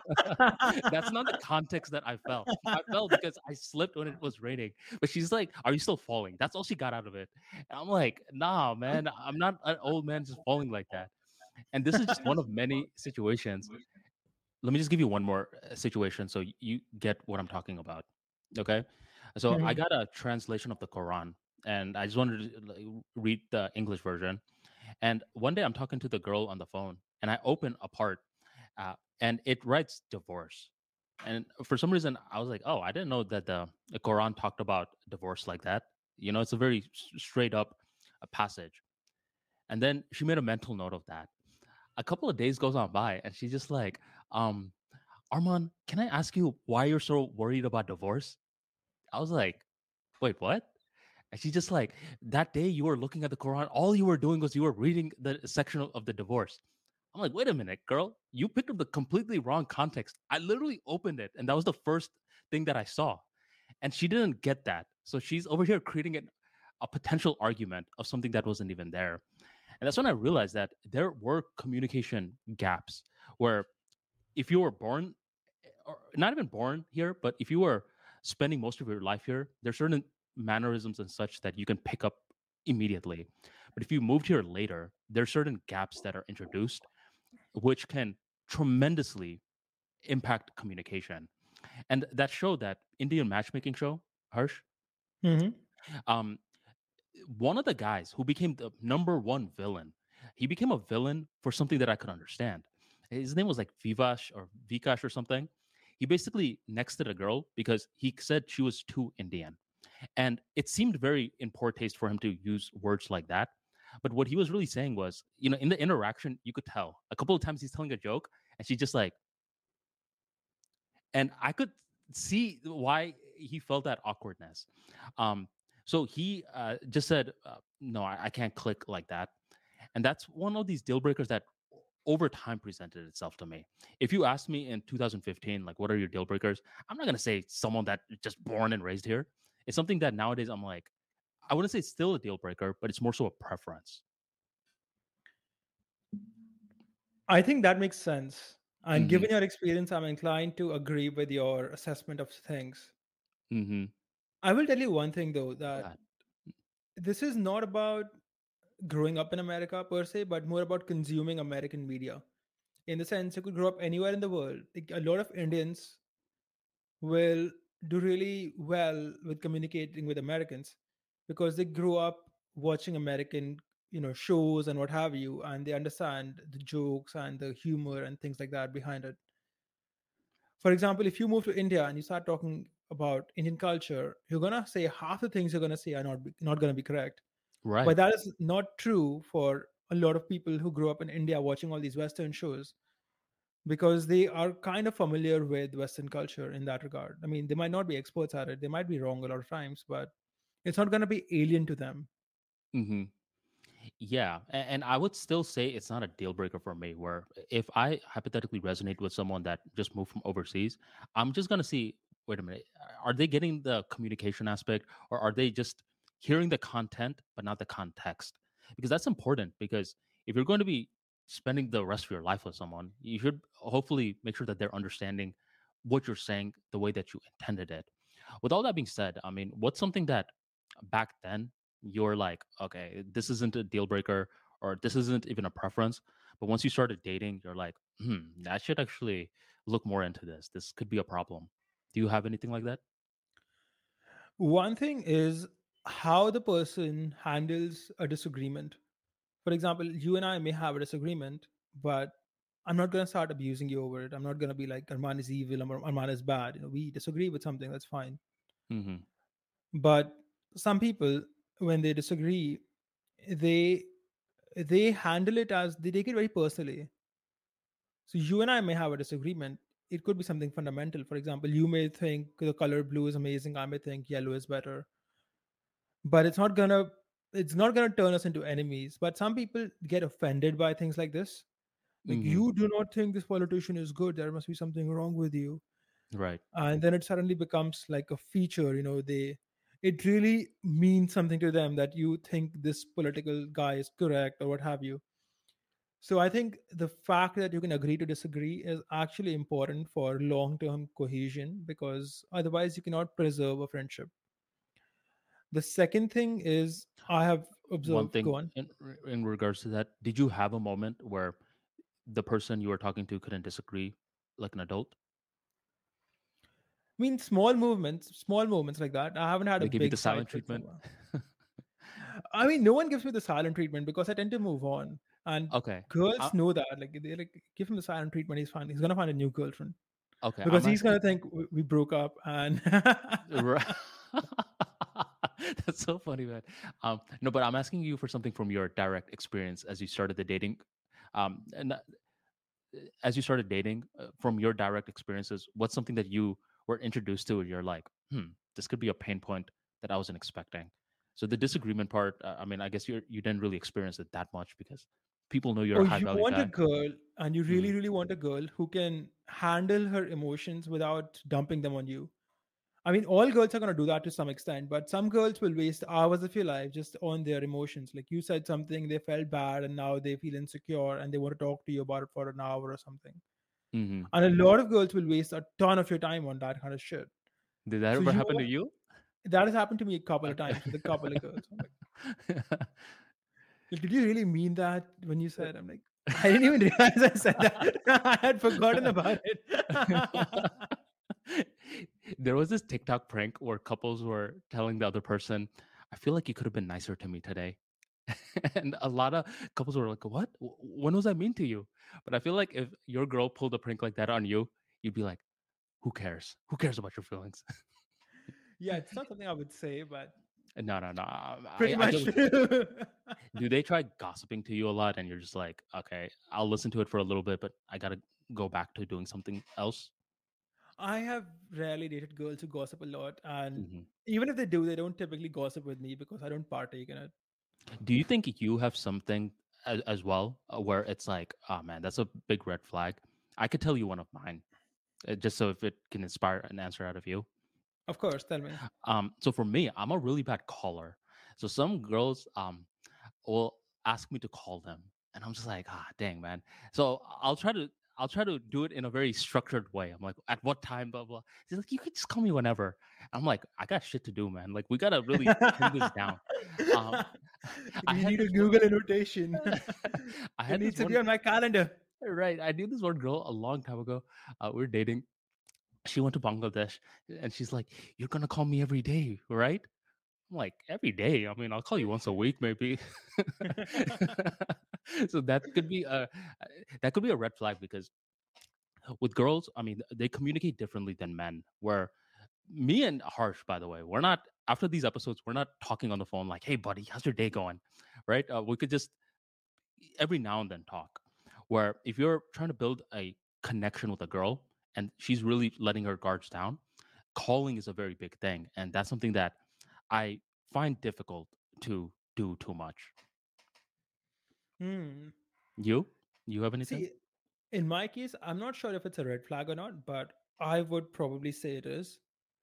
And it's that I don't get attached very easily, and I get attached just as quickly. I was gonna actually say that. I was gonna say uh, your one most likely is moving on fast, which is a it's a good thing, but it could be a bad thing uh, from the girl's lens. Like, wait a minute, so I'm not allowed a couple of fuck ups before he finds someone new. Yeah, something like that. So I'm not sure if it's a good or a bad thing. I mean, I can I can make an argument it's a very good thing. On the other hand, I can also make the argument that it's a very shitty thing. Mm-hmm. But the fact is that I don't get attached to things or people or anything fast. And when it comes to physical items like things, I'm not attached at all. So I've had some things I've owned for many years, and if I lose them, I wouldn't feel a hint of sadness. But there are some people who are really attached to something they've had for a long time. I'm not one of them. Right. And with being attached to people, typically not attached to people. Like I've dated girls for a while, broke up, and not been like, okay, fine. So I broke up with her. Didn't feel that good that day, but two, three days I was just as good as normal and doing whatever I was gonna do. And I know for a fact that these girls, it affected them much more than it affected me. Because they Mm-hmm. would like message me for months later, like, hey, how are you doing? After like two months. And they're still thinking about it. And I'm like, okay, so we broke up, right? Why are you messaging me? It's been a while. So Mm-hmm. I tend to move on, or I just don't get attached as much. Right. I think the only people I'm very attached to, I would say, are my mother and father and my family. Mm-hmm. This is one of those answers where both parties are right. Remember uh, in one of our episodes, we said whenever guys are bulking a lot, even borderline fat, guys will give them props. Guys will be like, well, at least he's lifting a lot. But from the girl's lens, you're just fat. So it- It's it's one of those situations where it's good because you could lift a lot, is bad because you're aesthetically not good looking. Now, from my red flag, it's like, oh, he doesn't call enough. From the productivity standpoint, it's uh, well, good. I mean, he's uh, making more time for business and uh, skill sets and such. But from the uh, communication aspect, it's bad because I'm not allowing myself to build rapport with this person. For you, um, it's good from the guy's lens because it's like, ah, this guy knows how to move on and he could keep uh, leveling up in his life. But from the relationship aspect, it's bad because it, the girls are thinking they can never let their guards down around you because you're just going to replace them. Yeah, the second red flag I would say Oh, you got a second? that Okay, go ahead. Go ahead. yeah, I, I have like a, a couple of them. At least uh, I think of them as red flags, but this one is not something I can solve. The second one I would say is that I've dated quite a few girls, and for some girls it's like a deal breaker. You know, you've been with a girl before, like you've dated a girl before. I'm supposed to be the first, Mm, and they can't handle it. And I mean that's completely no justified. You know, there's nothing wrong with that. You know, a girl may want you to be her first. So that is something I can't change. And I don't I personally I don't consider it to be a red flag for myself, but I can see from some girls' perspective that it can be. hmm Some girls really care about that, which is a bit surprising. But Okay. some girls really care. Usually guys care about this a lot. Almost every guy cares. Most girls don't care, but some girls do. Okay, that's a unique one. Another one that I noticed because I know you are a extrovert, right? Mhm. Do, do you know your Myers Briggs personality score? Yes, it's ESTP, but personally I think it's all bullshit. It's all bullshit, right? I, I mean, I agree. I don't take that shit seriously, but a lot of girls do. And every now and then, some girls, it could either be a horoscope thing or some girls will actually ask you to take the personality exam. Now, if they're an, uh, let's say, an INFP or ISTJ, whatever, and they find out you you begin with an E, for a lot of them, they're scared of that. And they'll call it off. They're like, oh, no, no, this is one of those very strong willed folks. He's just going to ragdoll me in the relationship. So I've actually heard of that before, where a lot of girls will call it off after they don't like your personality exam. Nothing wrong with that. I mean, if that personality exam has some semblance of truth, which I'm not sure if it does, but if it does, then it's still a reasonable thing to reject someone for. You know, assuming that personality test is correct. If your personalities are incompatible, that is that makes sense. But the whole horoscope thing is bullshit. You know, Mhm. I I know this guy who memorized the horoscope table. Like this is compatible with this. This is compatible with this. And now he just asks the girl, "What's your horoscope?" and then tells them his is the most compatible. Gets laid a lot, by the way. Does he? the stars say that you will g- g- give me some. Um, did you ever do one of those tarot card readings? no, are you crazy? I don't have that kind of money. no, man. Some girls just know it, and there was this one girl that one time she she's just like, "I want to read you." I was like, "Okay." So she started pulling out these cards, and she just like, "Put your energy in this necklace." I'm like, "Put my energy?" I mean, this can be taken in a lot lot of ways. You got to clarify this me. she's like, "Just touch it." And I'm like over here touching it, man, and she's reading my horoscopes or wh- whatever Wait, the tarot card question: reading is. Where was that necklace placed? I don't know. She just put it in my hand and then she did something with it. Oh, What? okay, okay. Do you know much she about this? No, I'm, I'm like, No, she's no, no. wearing the necklace. No. It wasn't. It, it wasn't left, even. touch right. uh, she gave me. It wasn't even a necklace. It was like a pearl with a string around it, which looked like a necklace. She's like, "Put your energy in this." I was like, "Okay," and then she starts doing all these card readings. Man, bro, certain things spooked me the hell out, Uh, and I was just like, "Wait a minute, how the hell did you know that? How'd you know that?"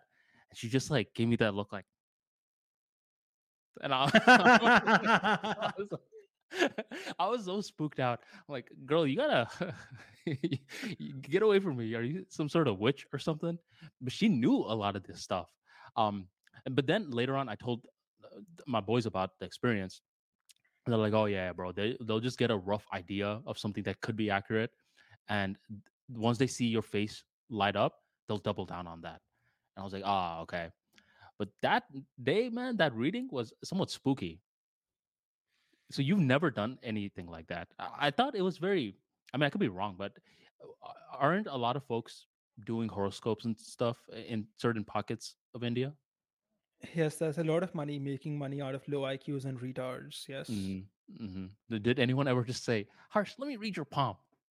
Oh yeah, my palms. They've tried to read it. Did I you tell them? that my palms only say I have a big dick, very educated, extremely rich. Uh, I mean, yeah, I've let them read it, but you know, it's just like a bunch of fun type of stuff. For example, when you go out on a date mhm.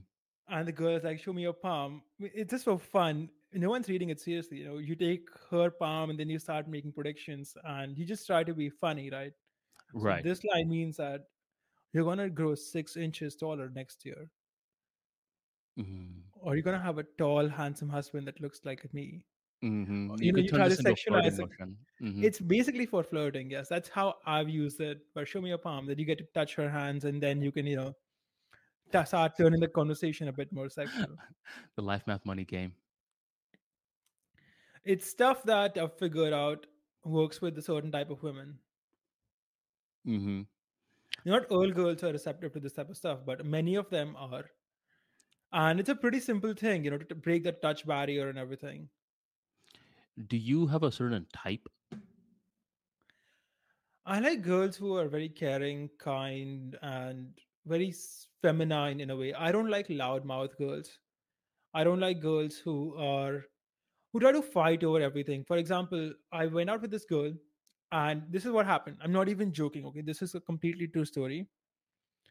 This is a girl I kind of got introduced to with a friend of mine, and I'm speaking with her, and she not only picked the restaurant, she made the reservations, she picked which table we are gonna sit at, Oh, dang. and she picked the food we are gonna eat. I'm like, the fuck is up here? she pulled out the chair for you. I'm like, what are you doing? you were like the woman in the date. I was like the woman in the date, but I didn't enjoy that date. do you think she was just being caring, or do you think she was trying to strong arm you?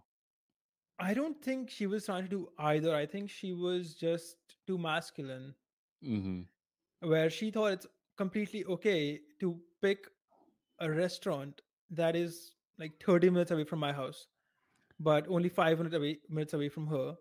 Hmm Then pick the food and everything. And you know, it was just like a weird experience for me.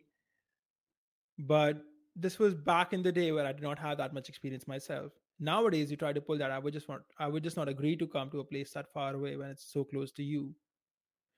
Now I do the Oh. opposite thing. I, I was telling you earlier, right? I typically do first dates at a place near my house. right, and you show up late to make it seem like you you, you live far away.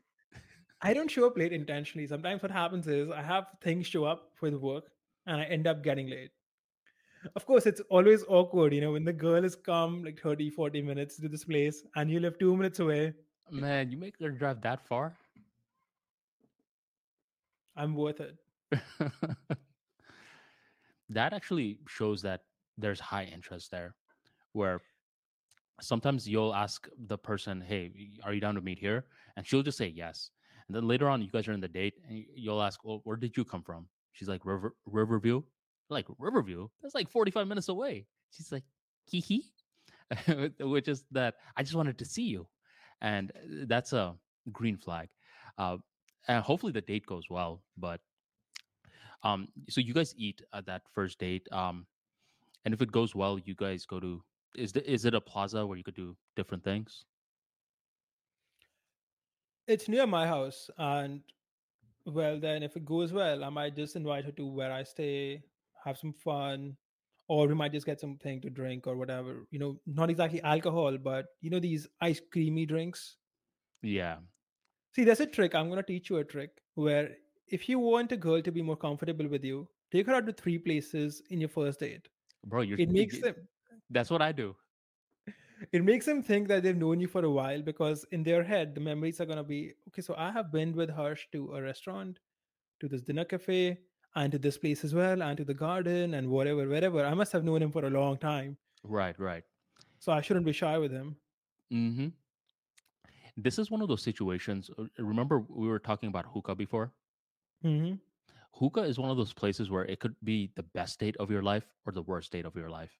It's one. Of, it could be the best date if um, you, you guys just go and let's say you're a hookah smoker, she's a hookah smoker. There's always a vibe there because the lighting is set up for you. There's some chill music. Uh, different folks are often social. You may know certain folks, so they'll talk you up. So that part it could be the best. But let's say it's going a little too well, and now you guys are going back to your crib. That's when it could be one of the worst dates of your uh, life because hookah restricts blood flow down there. So you're not going to be able to get it up if you're smoking a bunch of hookah. So you gotta oh be right, right. So you gotta be very careful if you're one of these hookah smokers. what is your first date strategy what do you do Uh, Man, I, I, coffee, coffee or ice cream, something very light. And nowadays, um, nowadays there's actually a movement where some girls uh, like they'll say if he's not gonna take you out to a dinner, if he's gonna even suggest coffee for the first one, ghost him, which is a movement nowadays. Like, you- did you hear about that? i do not but i understand Uh, Right. Uh, but but my, my thing is look, I, I want to make sure that there's some chemistry.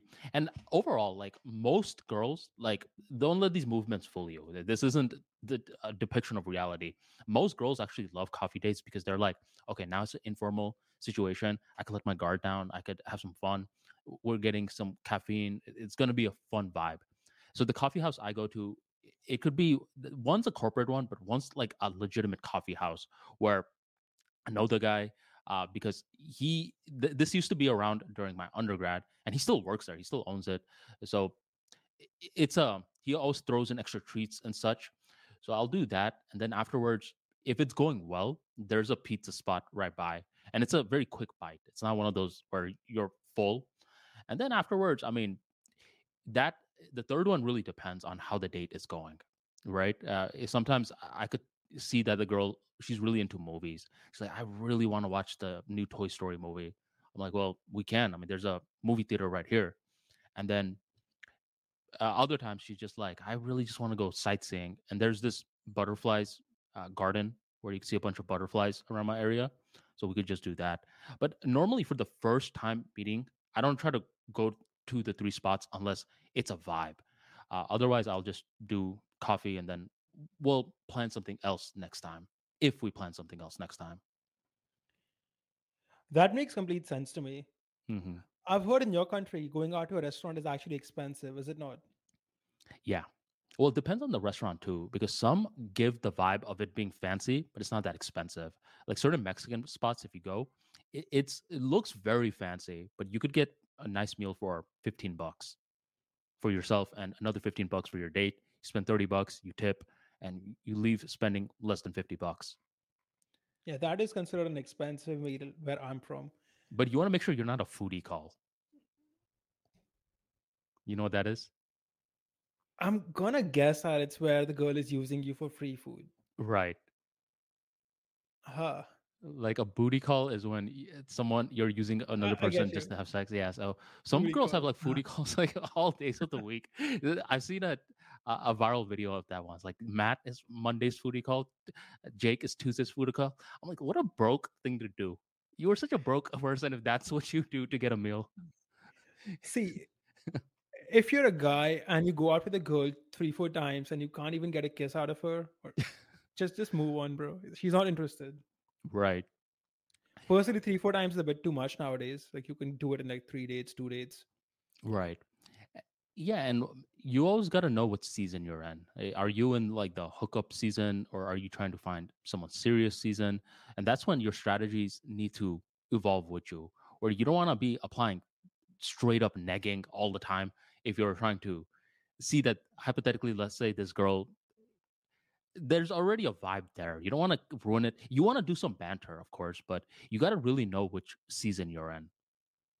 Man, negging is one of those things where I wouldn't recommend it unless you already have some experience. And I Mhm. know because so this was back when I was like 18 years old or some many, many, many years ago. There's a girl who I know, and this girl at that time was maybe 26, 24, maybe 24. And for some reason, she looks much older than she is. She looks like she's 30. And I'm not even joking. I don't even know what I was thinking. it's a little subtle jab and then I think I'm negging. I'm like, you look like you're 30. And she still hates me. it's been like almost a decade. It's been almost a decade, and she still hates me. Man, that's a mean neg too, bro. That's like I calling a girl just- fat. oh, I've done that a lot of times. I've done that a lot. man. See, with negging, I mean, the way that I see it is like you kind of look like my sister, or you remind me of my mom. And then it's just like, wait, what? What does he think of me as? And now you created some band. I don't really like the word negging too much because it actually leads with a negative perception. I like the phrase banter more, where you joke with them a little. Here's a funny banter situation I can give you. By So- the way, I've Mhm. never had any problems with calling girls fat. I've dated, I've dated a lot of girls who were not actually fat, Mhm. but maybe they were having a bloated day, and I just call them, "Hey, you look fat today," and they'd be like, "What?" But they would get over it. okay, the, the the delivery matters, uh, but most of you guys listening to this, if you guys don't have the delivery, I don't know if because the way you said it right now, I'm like there's charm infused in it. But uh, some guys they don't have any charm. They'll say, "Hey, you're looking fat today." What? I said the same words Harsh did. It's like it's your delivery, fam. yeah, you got to be like in a cheerful mood and be what's the word for it? Be lighthearted. If you say serious shit, anything you say, hey, I think of you like um, you, you're like my sister. You are like my sister. That is something that would be taken seriously. Like, whoa, okay, why would you say that? But you're like, hey, you're like my sister, man. Man, they literally made an Everybody Loves Raymond episode after what you're saying. So the main character is Ray, and one day his friends are over, and he's just calling his wife a bunch of random stuff. He's just like, "Hey, Piglet," "Hey, hey, Tubby," just as a joke, sort of like you are. The friends are like, "Wait a minute, man, you're kind of insulting her." And then Ray's like, "No, if I do it in a cute voice, I could call her anything that I I want." And the friends are like, "Well, call her, um, call her like um." what's that word? Skank.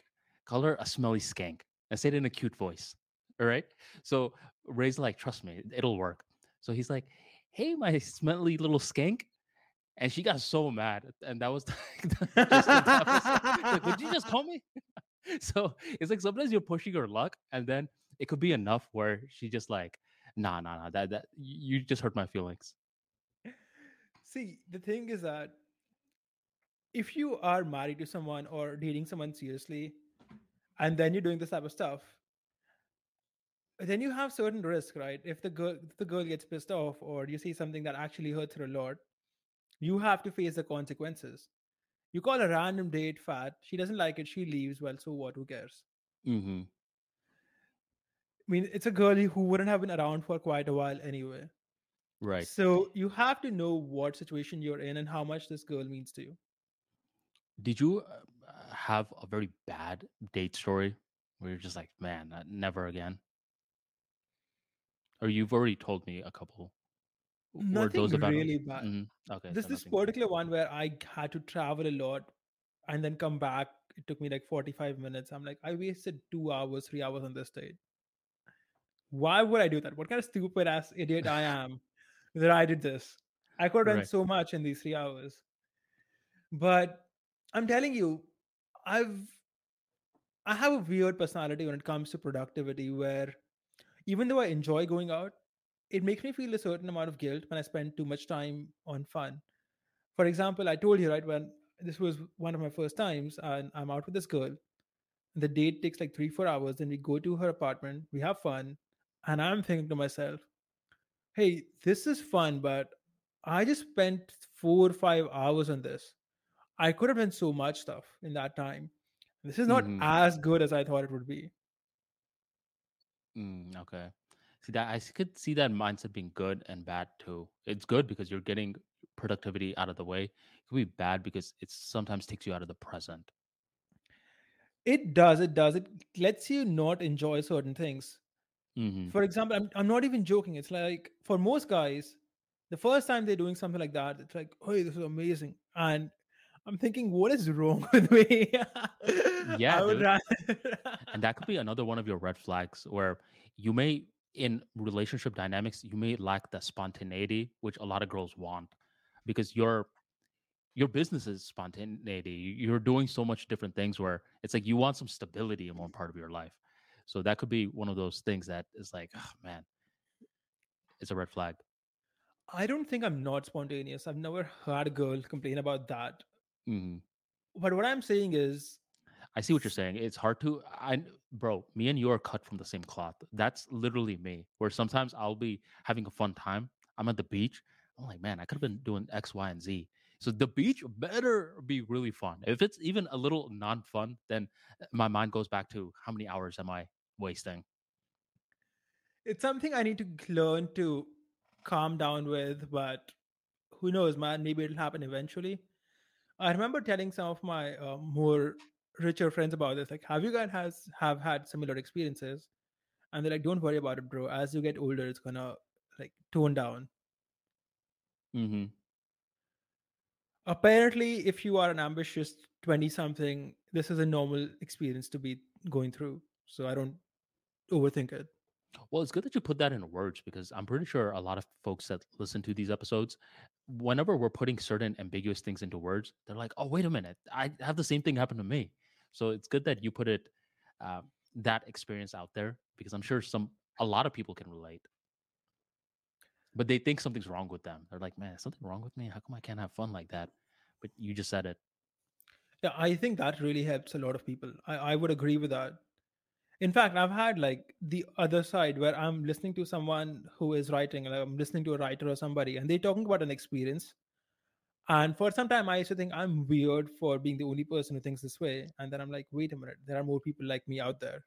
hmm One of the times that that's happened to me is where, man, I don't know what it is, bro. And I, I I get this the macho thing, but I just can't cry. Where it could be a funeral, it could be I'm really sad, but I'm not like, you know, I'm not a crier, bro. And I'm thinking, man, everyone in this funeral is crying besides me. And now I'm looking like some sort of psychopath. So sometimes I'll wear sunglasses. But here, if you wear sunglasses to a funeral, that's considered disrespect. So now I'm just like, you know, I got I gotta make my face at, at times, or just I'll just do it like this, right? And then I saw this one guy, I forgot who it was, who was explaining that he can't cry either. I was like, oh, wait, there's another one of us. You know, this reminds me of a funny story. Uh, My cousin sister recently got married. I was telling you about her. did you cry during the wedding? Not really. So she's my cousin, not my actual sister. but what happens is at the end of the wedding in Hindu culture, the girl goes to her, fa- you know, the husband's house, hmm and that's when the girl's mother and the people she lives with cry a lot because now she's forever going away from their house. And it's a sad thing, of course. I mean, if a girl has lived with you for 25 years and suddenly she's moving away, you're gonna cry. hmm and my cousin brother this girl's my cousin sister's actual brother he isn't crying at all he's like bye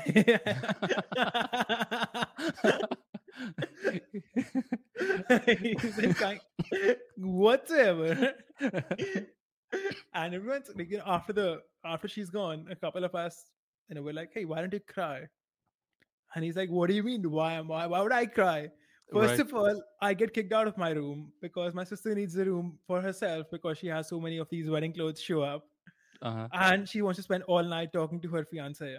So I have to sleep on the sofa for three months. like, finally, I can sleep on my bed again. See, his situation is different from mine though, because he doesn't actually seem sad. But sometimes I would be very sad, where it's like I feel this strong sensation.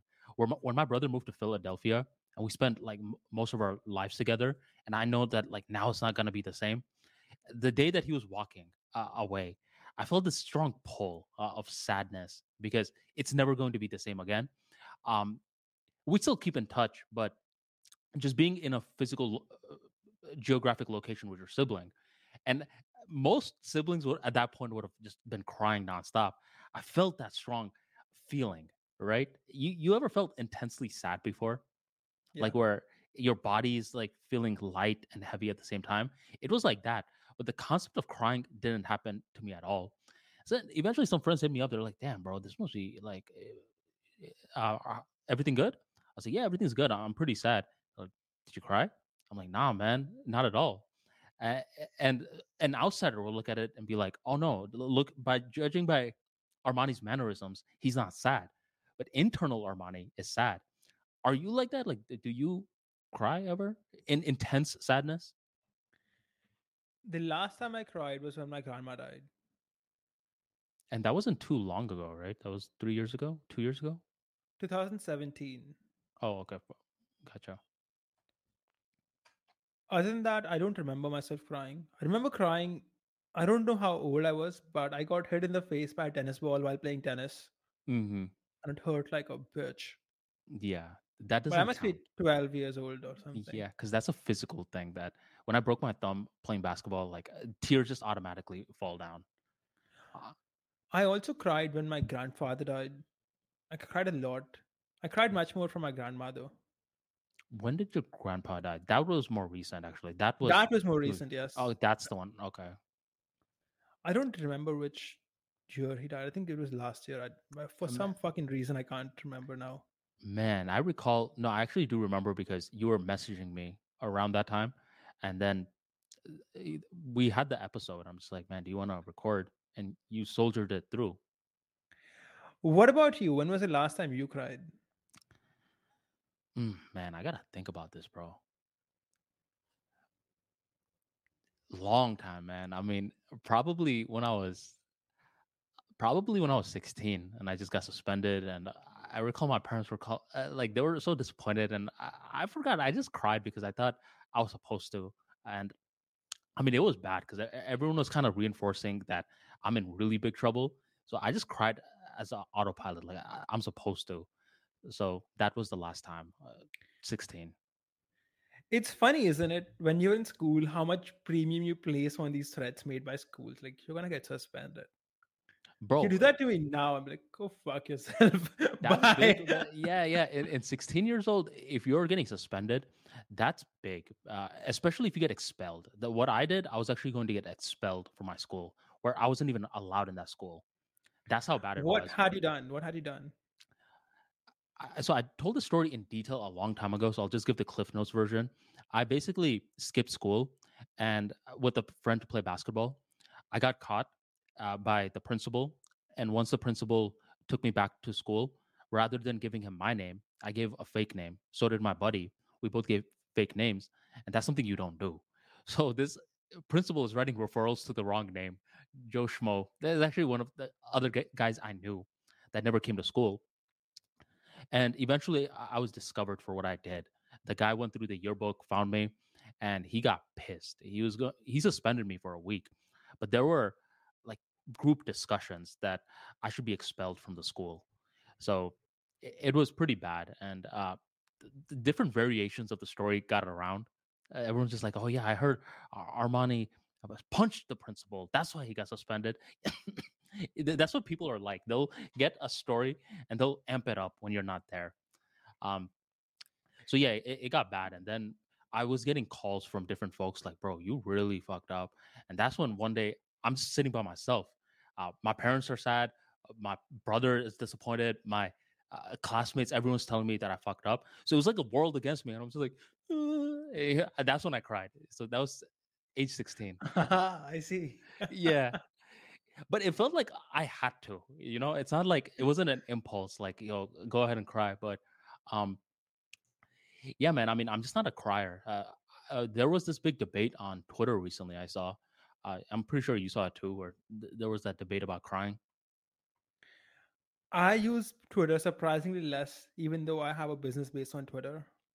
Okay, well, some girl t- t- tweeted that it was very feminine for a guy to cry at his wedding, and then Right. And then a bunch of guys, especially guys I think you follow as well, like hardcore into like the masculine side of things, they were quote retweeting that tweet, bashing the girl, talking about situations where they cried, and the wedding was one of them. And they listed different moments when the child was born, uh, when a grandparent and such died, but they were making that case for why certain moments guys can cry.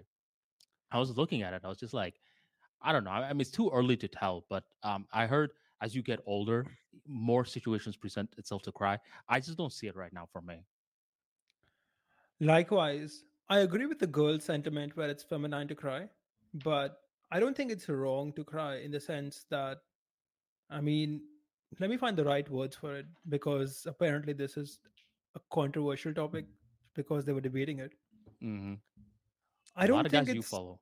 Mm-hmm. I don't think it's so bad to you know be a bit feminine every once in a while. For example you know one thing i would consider feminine is being very caring.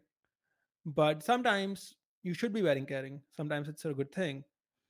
Some likewise it's very masculine to be very brave to charge into situations bravely and things like that. But there are also times where you should not do that where you should be more cautious where you should retreat so I agree that crying is a feminine thing, but I don't think that there aren't situations where being a bit feminine can be beneficial. So I would say that is my take on it. Right. My take is it really depends on the circumstance. If you are crying because you're losing a debate and so you're yeah, I, I, don't mean crying for stupid no, shit no, like no, that. No, no, no, exactly, exactly. You, you're a pussy to me. But if your dad died, right, and you're crying, nothing uh, for me eh, i'm not looking at you less especially like if you're doing it on your own or if you're if you're doing it even around me i think it's much safer to cry around your boys when something really bad happens than crying in front of a girl where you, there's obviously this is a polarized statement where some girls are like no no i want the guy to open up to me. From my experience it's much better to cry around your boys because your boys are going to be like all right bro it's all good and then they'll you guys will go back. There's an easy bounce back rate where certain girls will be like, ah, okay, what do I do now? Um, so yeah, I mean, I, am like that with the crying thing, uh, where I don't know, man. Eh, one of these days when it's a super intense moment, it could happen because sometimes it's conscious, sometimes it's subconscious. It just for me, man. I don't know, man. I, the crying is just not in my thing, and, and I heard that's a red flag. It could be a red flag with certain groups. Like I don't know. I would not say it's a red flag. Okay, good, good, good. That's why when I saw that uh, guy write it into words, I'm like, okay, so there's someone else like me. I think that's what these episodes do every now and then, Harsh, where because there's no agenda for these episodes. We actually talk about a, a fuck ton of different concepts, right? So every now and then, I think we stumble onto t- topics where other people are like, "Hey, talk more about that." I actually had no clue that others thought like this as well. Man, what is a common red flag you find in guys that we don't have? Like just a general red flag in men. Man, bro, one thing actually could be the anger, where one of my like roommates, one of my previous roommates, he used to live with two other roommates at his house that he owned. And these guys, whenever they would get angry, they would punch a hole in the wall. Right? So this roommate of mine is like, bro, I always have to just uh, fix the walls when these two guys were my roommate. Like, I was like, wait a minute, wait a minute. Why are they punching the walls for? He's like, I don't know. And that's what a lot of guys do. They'll just punch uh, the walls, they'll break shit when they can't control their emotions at all. They're very impulsive. So you got to watch out for these guys where if you can that's why the shit testing exists in the first place where some girls will say, "Well, can you control your temper?" And a lot of these guys that are punching holes in the wall, they'll say, "Yes, I can control my temper." Okay, I mean, anyone can say that, right? So that's why shit test the concept exists in the first place, because girls are physically way smaller than men. So they're like, okay, well, of course he's gonna tell me he can. Let me just do a little test to see if he really can. And so if you can logically understand this, uh, hopefully people don't personalize shit test too much. This is actually a clue that she's seeing you as a potential mate. She just wants to see how you can control your emotions. But the red flag, definitely, man, is that a lot of men are really boys and they haven't grown up. Hmm. You can use anger. You. Mm-hmm, you can use anger, but you don't want to do it in a way where you're just breaking shit. You should be a real man can use anger to build, not to break. Uh, do you have any any red flags? Not for yourself, but with others, guys. With guys, I do. I think the biggest red flag is a lack of ambition. But one, once again, it's hard to say if it's a red flag or just a personality trait. Mm-hmm. I mean, some people are just born more ambitious than others. I would say. But I, I can tell you one test. It's a shit test. Now that you mentioned shit test, that there's a guy on Twitter called tell your son this. Have you heard of him? Illimitable Man. Mm-hmm. And he published an audiobook with my publishing company, Strongland Publishing. And we were just talking, and he told me about a shit test that works well for him. And the idea is this what you want to test for is how the girl behaves when she is angry or when you are wrong and you are being angry with her and you want to find out her reaction to that because a lot of people are normal but when they get angry they tend to explode or they tend to you know when you have a small thing to be angry about but you'd make it a big deal and you ruin someone's day like that mm-hmm. a little like that you know where they have no control over how far they're making you know make, make a hill out of a mole or something like that and the test is that you want to start a false argument where you're clearly in the wrong and she's clearly right, but you're being very angry and you want to see how she reacts. Okay. So a healthy girl will explain her case, like, okay, wait, why are you being angry? This and this happened. But if you don't calm down, you keep getting angrier and angrier, a healthy, intelligent girl will apologize and make you calm down. A red flag is when she starts getting angry herself and it becomes a screaming match. Okay but you were initially in the wrong and you're trying to see if she's going to remain grounded right? Exactly. I'll give you an example of this. Mm-hmm. for example there was a girl who i'm not, who i wasn't dating back then but some of my friends thought that i was dating her so they would not talk to her. In the sense they would not interact with her much because they're like this is harsh's girl so we should not get close to her. And because i wasn't dating her she was just a friend back then and she, she would be like, Why do none of your friends talk to me? And I told her, like, they don't talk to you because they think we're dating. So she's like, Can you tell them that we're not dating? Mm-hmm. Because otherwise, you know, when we go out, it's four of us and none of them talk to me except for you. And that's when I ran this test on her. And what I'm like, I pretended to be angry. So what do you mean? Like, do you like my friends? if you like someone, I just like just let me know. And I pretended to be like angry. Right. And at first, she tried to explain herself. She's like, no, no, no, this is not what I meant. I just meant, you know, they're not interacting with me. And then I pushed it. I got like a little angry at her, like you know, being a bit aggressive, like, hey, what, you know, we can't be friends anymore. This is such bullshit. How can you say this? And then she starts apologizing, and that's a healthy response, you know, for from a girl's perspective. She's trying Okay. to apologize, calm my emotions down, and normalize the situation. Be like, okay, okay, it's my fault. Relax. I'm sorry. It won't happen again. Hmm Because a girl who's smart and she's being faced by unrestrained anger is gonna first calm you down, and then most guys eventually a day or two later are gonna be like, "Hey, wait, I think I was being unreasonable," and they're gonna apologize anyway. Yes. I don't know. I, Something I'm, about I'm that. that sure. uh, I get it. I get the whole logic behind it, but to me, that's a very that's not a smart thing to do. Just to, uh, I, I get your rationale behind it though, because you are right. A lot of girls will uh, try to calm the situation down and be like, um, "Hey, let's cool off." But putting yourself in a position like this, I think there's different ways to measure it because these these are one of those situations where it could definitely be a dynamite. And she's like, "Man, this is a feminine dude right here."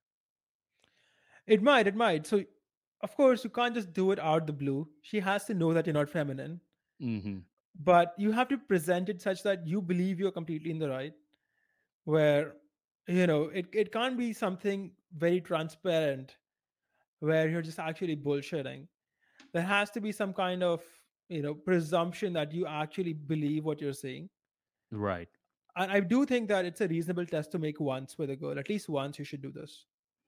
Once, yeah, uh, I, I could see a case being made for that, but just play devil's advocate. I, I wouldn't recommend that.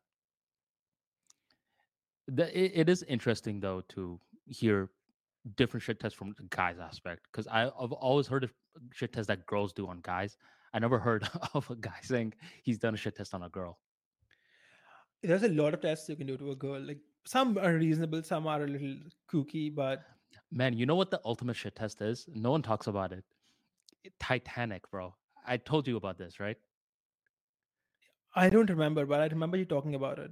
Yeah, it's like if anyone's watched mm. Titanic, you ask the girl, "Hey, is Rose a g- g- wifey material or is she a hoe?"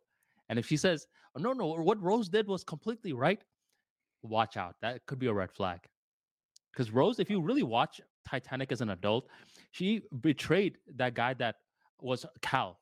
Cal is her husband. He's paying for her, her and her family. He's uh, supporting their lifestyle. And Rose is over here cheating on Cal with a guy. So if you watch it as an adult, it's like any reasonable person will say, "Nah, man, Rose is a hoe." Uh, so if the girl is caping very hard for Rose, beware. Ah, that's an interesting one. I had not heard of that. Yeah, I told my brother to try it. I was like, "Hey, try it on, on uh, you know, your wife. See what she says." And immediately she passed with flying colors. She's like, "I can't believe Rose would cheat on her husband on a cruise that he paid for." I'm like, "To my brother, you gotta win." but but but um, discretion is advised because a lot of folks they just like the movie Titanic so much that it's not uh, they're not going to analytically think this through. They're just going to be like no no no i like rose a lot and they'll just cape for rose regardless. So don't divorce your wife just because she didn't call out rose. Uh, I, I, just thought that was a funny shit test. You know, one more shit test. It's not uh, exactly a shit test, but this is more relevant for Western people because the girls date a lot. If a girl says, you know, my ex boyfriend was toxic or the guy before that was toxic, and seems like every guy she's gone out with is toxic, hmm you're next.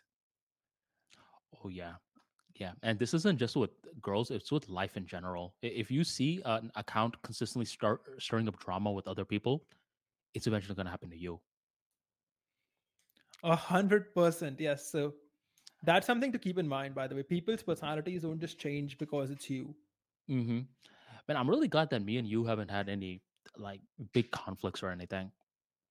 Where I always like to use the word yet, uh, but it's I I know you one time said it's because we have aligned interests, but I also think it's because um I don't know, man. I, I think we're just both We're chill, men. laid back. Yeah, we're men. We're but uh, look at the manosphere and a lot of these places where whenever something scales or whenever there's multiple interactions, cattiness ensues, right? And I haven't had a single moment like that with you, which is a pleasant surprise. See, I don't have any time for drama with anybody. You know, Right. sometimes on Manosphere, they like call me out. You know, Life Math Money did this, said this, and Yeah. I'll see their post and I'll be like, I don't have time for this, and I'll just ignore it. And they're I feel expecting some kind of reaction out of this.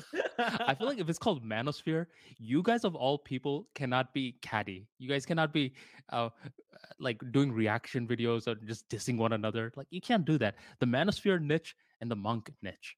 I don't want to see monks Uh, stirring up drama with one monk. Swami V calls out Swami S. Swami S claps back. I don't want to see that. yeah, so it's a funny space. I'm not even joking. Like 90% of the time, if when I don't react to the drama they're producing, they just delete their tweet. Like I they Big look accounts. like a bitch, right? Big accounts, yes. So if I say something they don't like, they might just try to start some drama or be like, "This guy is a complete dweeb. Look at what he's saying," and typically I just don't have time. I sometimes I don't even notice them. Does it get under your skin when they f- frame you as a dweeb? I don't give a shit. Okay, no, because you're a pretty like you take athleticism and fitness in a high light, and it seems as though they try to marginalize that because you're anonymous and uh, or they just disagree with the tweet that you wrote. See, it's like this. A, a girl I was dating, I and she sent me a video of some influencer, and the influencer was saying she was a fat influencer chick with some Instagram video, and she was making a bold claim, and she's like, "So, what do you think of her opinion?" And I was telling her, "She's fat. I don't care about her opinion at all. Like, why have we reduced to the point where we are gonna consider and discuss the opinions of a fat chick?" No. The same thing applies to the manosphere. Have we gone to the point where we're gonna take and debate about the opinions of some dude making 150k a year? No. So what are some pros and cons of being anonymous? well, the biggest con is that if you are doing it seriously as a business, it takes a bit away from your credibility, right? Like for me, I do LMM as a hobby that makes me some money, but it's not a business for me. And since I'm a known, it kind of takes away from some credibility. I, I could be anybody, right? I could be like a fat guy living somewhere in, you know, somewhere I don't even claim to be. I, I could be living in China, working in a sweatshop, making 20 bucks a month or something like that. Mhm. You don't know that. So it takes away some from your credibility.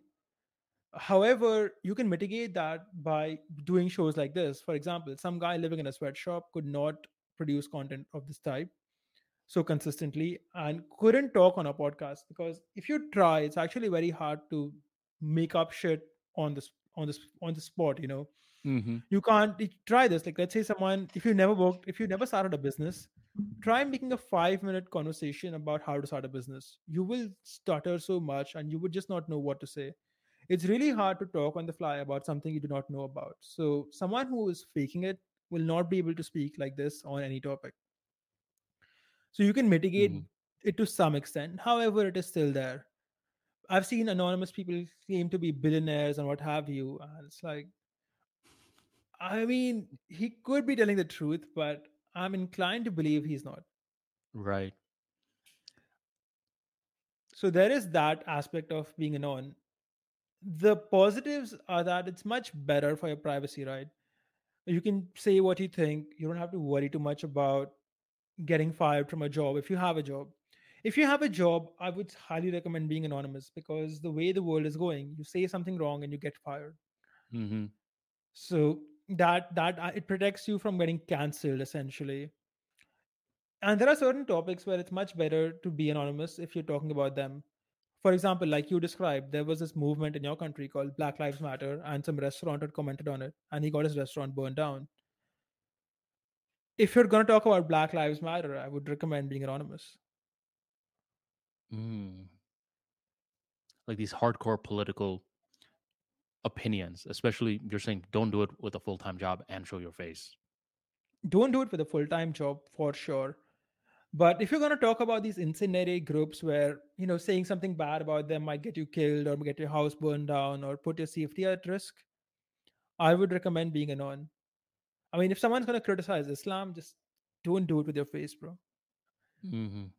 Or if someone's going to criticize Black Lives Matter, don't do it with your face. You're going to criticize LGBTQ, don't do it with your face.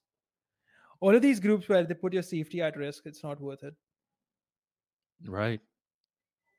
Okay. So the cons you say are that every now and then it could hurt credibility if it was a full time income for you, which it, it isn't. But the pro is that you get more privacy.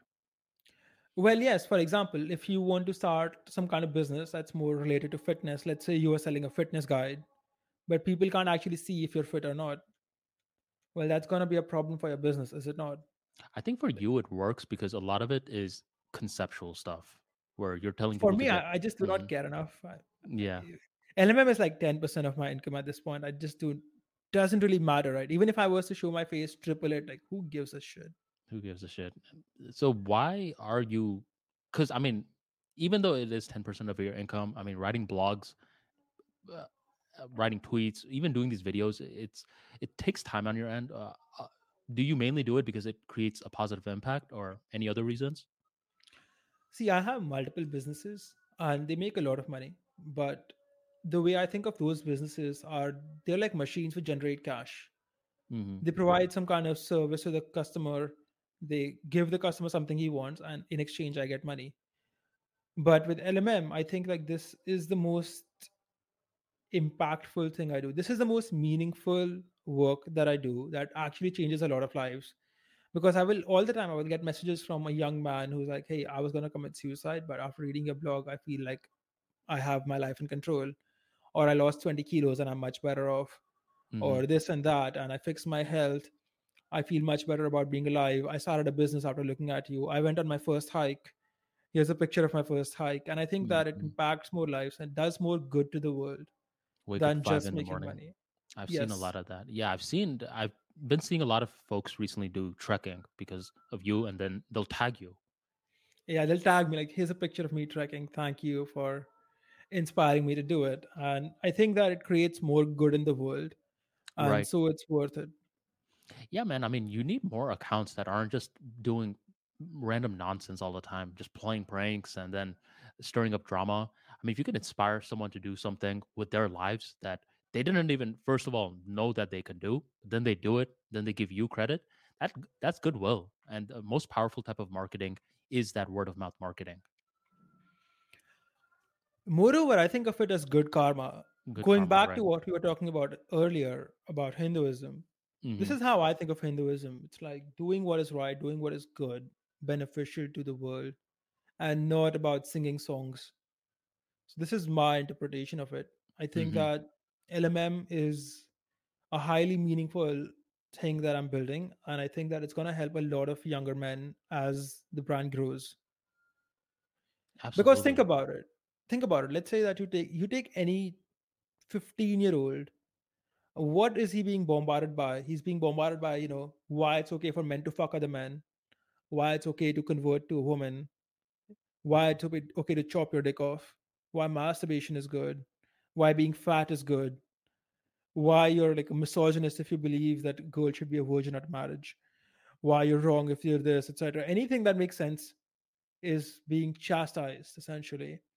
And you're being pushed down all these ideas which are essentially going to make you depressed at some or the other point of your life. Right. Yeah, man, and it also connects back to something that we were saying before. Remember how we were talking about how numbers can easily mislead? Um, you remember that part? Yes. D- Like, what would you say that it's like? This is something you give a bias to, uh, where you're like, eh, numbers. If someone presents a bunch of numbers to me, it's like, trust me, the st- studies say. I'm not like, oh my god, man, the studies say what, and I'm inclined to believe it. My worldview, I, I believe I said it uh, for me at least, I put engineering in a very high pedigree I just think, does it work? Right? Um, I try to see what the machine is trying to do. Does it work? Um, and I think a lot of the concepts that you break down, it's like, you know, go to the gym. I mean, does it work? Of course it works. I mean, you could automatically see it. And these are concepts that I believe even my brand covers. Like, if you learn how to express your ideas, you could easily make more money. I mean, uh, we don't monetize these episodes, but uh, you start a podcast, you interview people, you could ask for jobs and such. So, does it work? Uh, are there certain things that you have a bias for that allows you to like go past all the bullshit that you're being presented, and you're like, no, no, no, I put faith in this. I would say, have you heard of something called the Lindy effect? The what effect? The Lindy effect, No. where something is considered Lindy if it's been around for a long time and it has worked, and something is not Lindy if it's very new and hasn't been fully tested. For example, something like plant based meat is not Lindy, it's very new, and we are yet to see the effects it's going to have on people. As opposed to, say, actual meat, which is Lindy, we've been eating it for a long time, so we know from experience that it's fine. So I would say I trust things that have been around for a long time and have a track record of working. And I don't trust modern information that may or may not be correct. For example, they nowadays they tell you that eating meat might cause you cancer. I'm like, the fuck you guys on about? People have been eating meat for the f- longest amount of time, and they've been just fine. So I do I not also buy this. noticed uh, based off of the eye test, I, I could tell if someone eats meat or is doesn't eat meat. Based I off maybe what? just off the eye test, like I, I could tell they have a certain look to them where they just seem more full. I, I could be biased, but I, I for a long time could tell uh, when unless I'm going to a wedding and it's a vegetarian wedding, I look around and I'm like, yeah, a lot of these guys look, with all due respect, by the way, these guys don't look full. They're not filling up those Punjabis. they look very. I feel like I could push them and they'll fall. Uh, where when you eat meat, it's um from my experience, it just makes you strong. You have this different look to you, a different feel.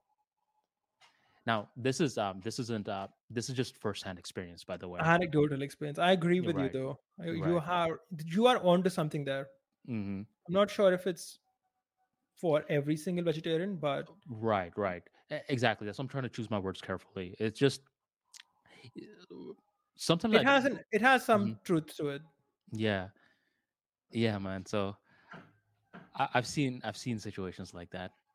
Oh, speaking of red flags, for a lot of people, eating meat is a huge red flag in India. Really? Yeah, I was out with this girl and I'm ordering something, and she's like, "Are you gonna eat that?" I'm like, "Yes," and she's like, "You know they torture chickens." I'm like, "Oh my god, what have I done?"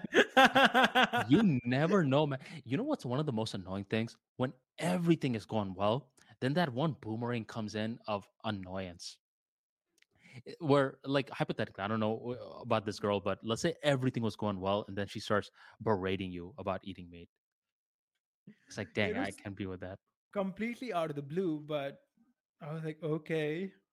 And she's like, you know, they torture chickens, they do this to the chicken, then they do that. Right. Let me just get my protein. I have to lift tomorrow. Another red flag. Uh, this is going to actually count as, uh, uh, come as a surprise. People that just started self improvement, not all the time, by the way, but if they just started self improvement, a lot of them are very, I would say, I wouldn't say judgmental, but they have this false bravado. You don't really settle into self improvement until you put in the work. And rather than building pride, you're building awareness. But certain times when someone is keep talking about self improvement, I read a lot of books, uh, I journal a lot. These folks can be very annoying, a- and more people need to watch out for that. At least in the dating atmosphere. I- I'm not talking about all atmospheres, but I'm talking about just fresh into self improvement. Uh, it, it could every now and then get annoying. I can relate to that because I used to be that guy, and I will tell you what I mean. okay.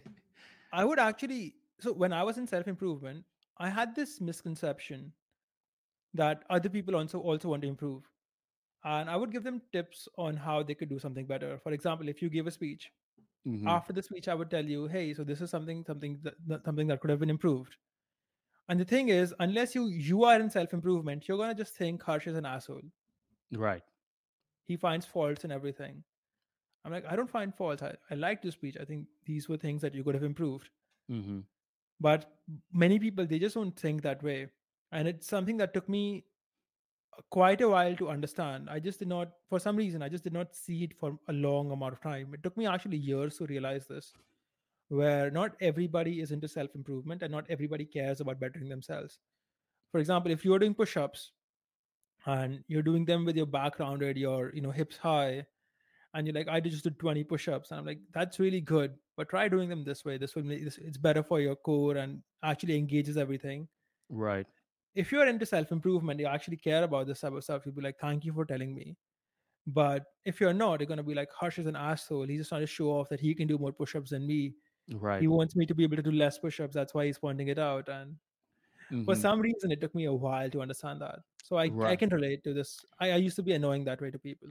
And sometimes what you're improving in is not the exact same thing that someone else is improving in. So they're still improving, but in a completely different thing. Where a lot of folks that do self improvement, in the beginning stages at least, they put a lot of priority on the gym, uh, productivity, uh, getting work done, and such. Uh, but let's say they see their buddy, uh, who's always throwing parties, going to socials, and just being all buddy buddy, and he's fat. If you're just looking at him from the lens of, well, he doesn't go to the gym like me, then this guy is a straight up loser. But if you can tell that this guy can make friends seamlessly with anyone, he could put uh, shy people at rest, uh, awkward people uh, open up around him. He just has this charm. He's doing great in terms of social skills. So you don't want to use self improvement in a way where it's just making you nitpick. Actually, one of the most popular blogs in the Armani Talks website is called The Psychology of Nitpicking. And every now and then someone messages me about that blog and they're like, fam, you probably just saved my marriage because I have been nitpicking for the longest time, thinking that I've been doing something good, but I've been infuriating the other person. This is us as human beings trying to get the logical mindset and trying to impose it on flawed creatures. Engineers have a problem with this. Like what you're describing that you got from self improvement, I got it from engineering. It's like we are taught to troubleshoot. we're taught to troubleshoot and fix things. So if someone tells me they're going to be here at X time and then they show up at X plus 15 time, back then I would be like, wait a minute. You said you were going to be here at X time, but you showed up at X plus 15 time. Next time, uh, do X plus 15 minus 15. In my mind, it's all logical. And next time they show up at X plus 25 ti- minutes time. I'm like, what the heck? so the engineering mindset can condition you into nitpicking others. Man, you know, I can completely relate to this. And I had a very, very funny situation happen to me Mhm. where I used to have this one friend who would consistently be late to group meetings. So this was back in 2015, where we would, I used to have like a circle of friends and we would all meet every once in a while. And this one guy would always show up two hours late for some reason. So we're Two gonna meet at- hours? two hours late. So That's a long. that's a long time. But he used to live a little far away also. For example, if we were all gonna meet at seven, everybody would show up around seven, but this guy would come at nine. If we had to meet at four o'clock, he would show up at six. So one time I'm organizing a meetup and we are supposed to meet at seven. So what I do is I'm like, this guy always shows up two hours late. So I call him at five. And on that day he shows up on time. He's like, "Bro, Where are you guys? you became aware of DST. Do you know what that means? no. Desi Standard Time. Oh man. So they say that they're gonna show up at five, they show up at seven. I don't know why I just got so alarmed by two hours late. That's DST. Because I used to be the event coordinator for my fraternity. I used to throw parties and everything, but I used to even throw these socials with sororities. So you're throwing these events with girls. So you want a bunch of guys there as well, so it balances it out. And now everyone can socialize. And some of these guys are showing up two to three hours late. And now it's like, activate DST. Guys, the event starts at five, but it really starts at seven, and boom. Th- that was the fix. ah. One of the leadership techniques that people should understand is that you don't want to be an optimist with people too much. You want to be a pessimist with them. Yeah, but when you're managing people and you're in a leadership position where you're in charge of organizing events, you do not want to assume that these people are smart by any means. You want to assume that they are straight up dumbasses. And what this does is this helps you simplify the process. Rather than bombarding too many people with activities, you just give one person a certain task. Hey, fam, for the potluck that our event is going to be about, all you are in charge of is bringing the samosas. Can you do that? Uh-huh. Uh, okay, you bring the jalebis. You bring and you clarify it. And in addition to viewing them as a dumbass. You create a GroupMe or a WhatsApp and you stay in constant communication. Because if you think that they're smart, you're just going to tell them one time and assume that they're going to remember. But in the real world, that's not how it works. You see people's dark sides the more that you have these e-board positions and different clubs. You know, one thing I've learned from business is Mhm. that the less people you have, the better your business is going to be. Mm-hmm. And how did you learn this? Simply because of the automation revolution that has happened in the past five, six, seven years. Earlier, you would have six employees and you would say execute 100 units of work. Now you have two employees and execute 300 units of work because of automation and software. And it's not only much easier for you to manage, you make a lot more money and you don't have to deal with people fighting, having ego clashes, and things of that sort. The fewer people you have to employ, the better off you are. Right. And that's such a counterintuitive concept versus the industrial age because back then you were seen as a boss if you had a lot of people working for you. But you're right. I mean, with all this added technology, you don't need that as much as before. Before there were actually people want. You right, don't you want don't it. want it because they come in with, and they turn your organization into a political organization. Moreover, the thing is that nowadays it's become actually become very expensive to have employees. An employee can cost you a lot of amount in salaries, what have you, health insurance, etc., etc., headache, and it's like the software can do the same job in a tenth of the time, cost less money, and not have errors. So why would I not use the software? And the software doesn't argue back. The software doesn't argue with anybody, yes. and it's, it's something that a lot of business owners are learning very, very fast. There used to be Yeah. a McDonald's near my house. I mean, there Mhm. still is. And what they would do earlier is that they would take your order at the table. So you would go, you would order your restaurant, you would pay in cash to the guy, and then he would bring your meal. right. And now they have this tablet like thing attached to the wall, and you can just click, click, click, click, click. This is what I order. And then I just buy it and it comes to my table. It's much different, right? Now there is no guy who comes and takes your order and then brings you your food. Now you just click, click, click here, then pay using a QR code, and your order is ready. Mm-hmm. And even those positions in the back, those people who flip the patties, put in the fries, that's all going to be automated too. Probably, but I'm, I'm not sure if all this automation is probably gonna turn out for the best for humanity. I think it is gonna be for the better when it comes to efficiency. I do think there are a lot of people who whose IQ is so low that they are not suited for any other type of work. And Mhm. I think we've had this discussion before, and I am of the opinion that those guys are essentially gonna become unemployable. Okay.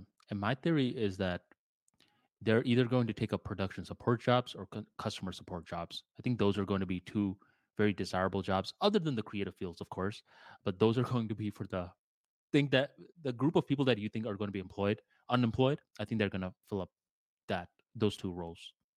About customer support, I know a lot of businesses that are now making like making some kind of manual and feeding it in some kind of ChatGPT like thing. And it solves like 50 to 60% of support queries automatically. So you can make a big script. This these are the most frequently asked questions. And if the customer asks this, respond with this. And a lot of customer support things are essentially not being able to find the right option for doing something. And A lot of customers hate doing that, bro. what do you mean? They just want to talk to a person. Wh- Especially if the if the crisis is high enough, they don't want to be clicking all these different buttons. Actually, it happened to me, man. I hate doing that. You like doing that? No, so what I mean is it's gonna look like you're talking to a customer support guy. It's gonna be like Yeah. a chat box. You just type it and it gives you a solution. And if Mhm. it can't find your solution, it's gonna connect you to a human. Yeah, I just that's the one thing. That's the first thing that we automated. But I, I- I got to think about this more. I I- see what you're saying uh, because it actually happens in if you sell audiobooks, it happens where sometimes you have like these little chat stuff that it seems like it's a human, but real talk, like for me, I'm like, just give me the human ASAP. Especially if the crisis is big enough. Yeah, for some things, of course, but if you actually do customer support, and I, I have done customer support because I have a bunch of companies, and I make it a point to do some customer support myself. You do it by yourself, or you actually? A lot of them, a lot of the time, I do it by myself, simply because I want to stay in touch with the guy who's buying the product. I want to know what he's facing mm-hmm. and what he mm-hmm. has to say. A lot of customer support queries are essentially the guys being lazy. You know, how do I change this setting? Like you go to settings and then you change it. It's that simple. Right. You're right about that. Where if it's a something like that, well, I get it because they think that this is a crisis, but from your lens, you're just thinking you're being an idiot. But if it's a crisis, then they want to speak to a person. I do get your ultimate point though, where small micro organizations are a big wave now. Let me ask you a question. Uh, you wear jeans, right? Yes. If I said, "Hey," and do you buy new jeans often, or do you have to if they get tattered? No, I don't buy new jeans often. I buy them once a year or something. Is there something that you buy often? Let's say shoes. Do you buy shoes often? Not often. I don't think there's anything I buy often. Whey protein powder I buy often. Okay, let's just take, stick to a guy named Bubba. Let's say Bubba every now and then his jeans rip and he's not liking it. And one day someone comes and says, "Hey Bubba, if you spend fifteen hundred dollars, most likely these these jeans will last you fifty years." And Bubba's already 40, so uh, technically the jeans are going to last him for the rest of his life. Is he going to pay for it just so there's no hassle on consistently buying jeans? Yeah, he'll make the $1,500 uh, purchase. Nowadays, there's a company that um, sells $1,500 jeans. It's a called a micro organization. So they have just four employees spending the entire year trying to sell 1,000 jeans, right? So they're making roughly 1.5 million dollars in uh, revenue. I don't know how much of that is in profit, but for a micro organization, I'm thinking, man, that's a, such a lean and simple business. You just work with four people. That's your business, and you're responsible for getting 1,000 sales. Uh, and I'm sure there's a lot of bubbles out there that just wants to buy one high quality jeans and just keep it at that. I don't know. I don't know it might work for them. I'm not sure about the merits of this business. Right. It, it, it was just an example of the how a lot of businesses nowadays are getting smaller and smaller. Um, what else? I mean, content businesses can do stuff like that too, where if you are very smart with it, you could really just run a content business with ideas and technology. You don't need that many people. I agree. In fact, we're building something that might actually help people with this. It's called repurposepie.com and it's meant for Twitter creators who want to grow on YouTube, TikTok, Instagram, and all these other platforms. And what it does is it takes your tweet, it turns it into a video, and it auto posts it to Instagram, it posts it to TikTok, it posts it to YouTube. So you can continue tweeting as normal and you can grow on all the other platforms. And I know it works because I got to 20,000 followers on TikTok just by these videos. It's super simple to do. And if you're interested, sign up on repurposepie.com. And on that note, Arman, I need to get going. I have to get some dinner. Okay, man. Uh, sounds good. I mean, make sure you guys check out that website and make sure you guys drop a like on this episode. Yeah, like, comment, subscribe, the whole nine yards.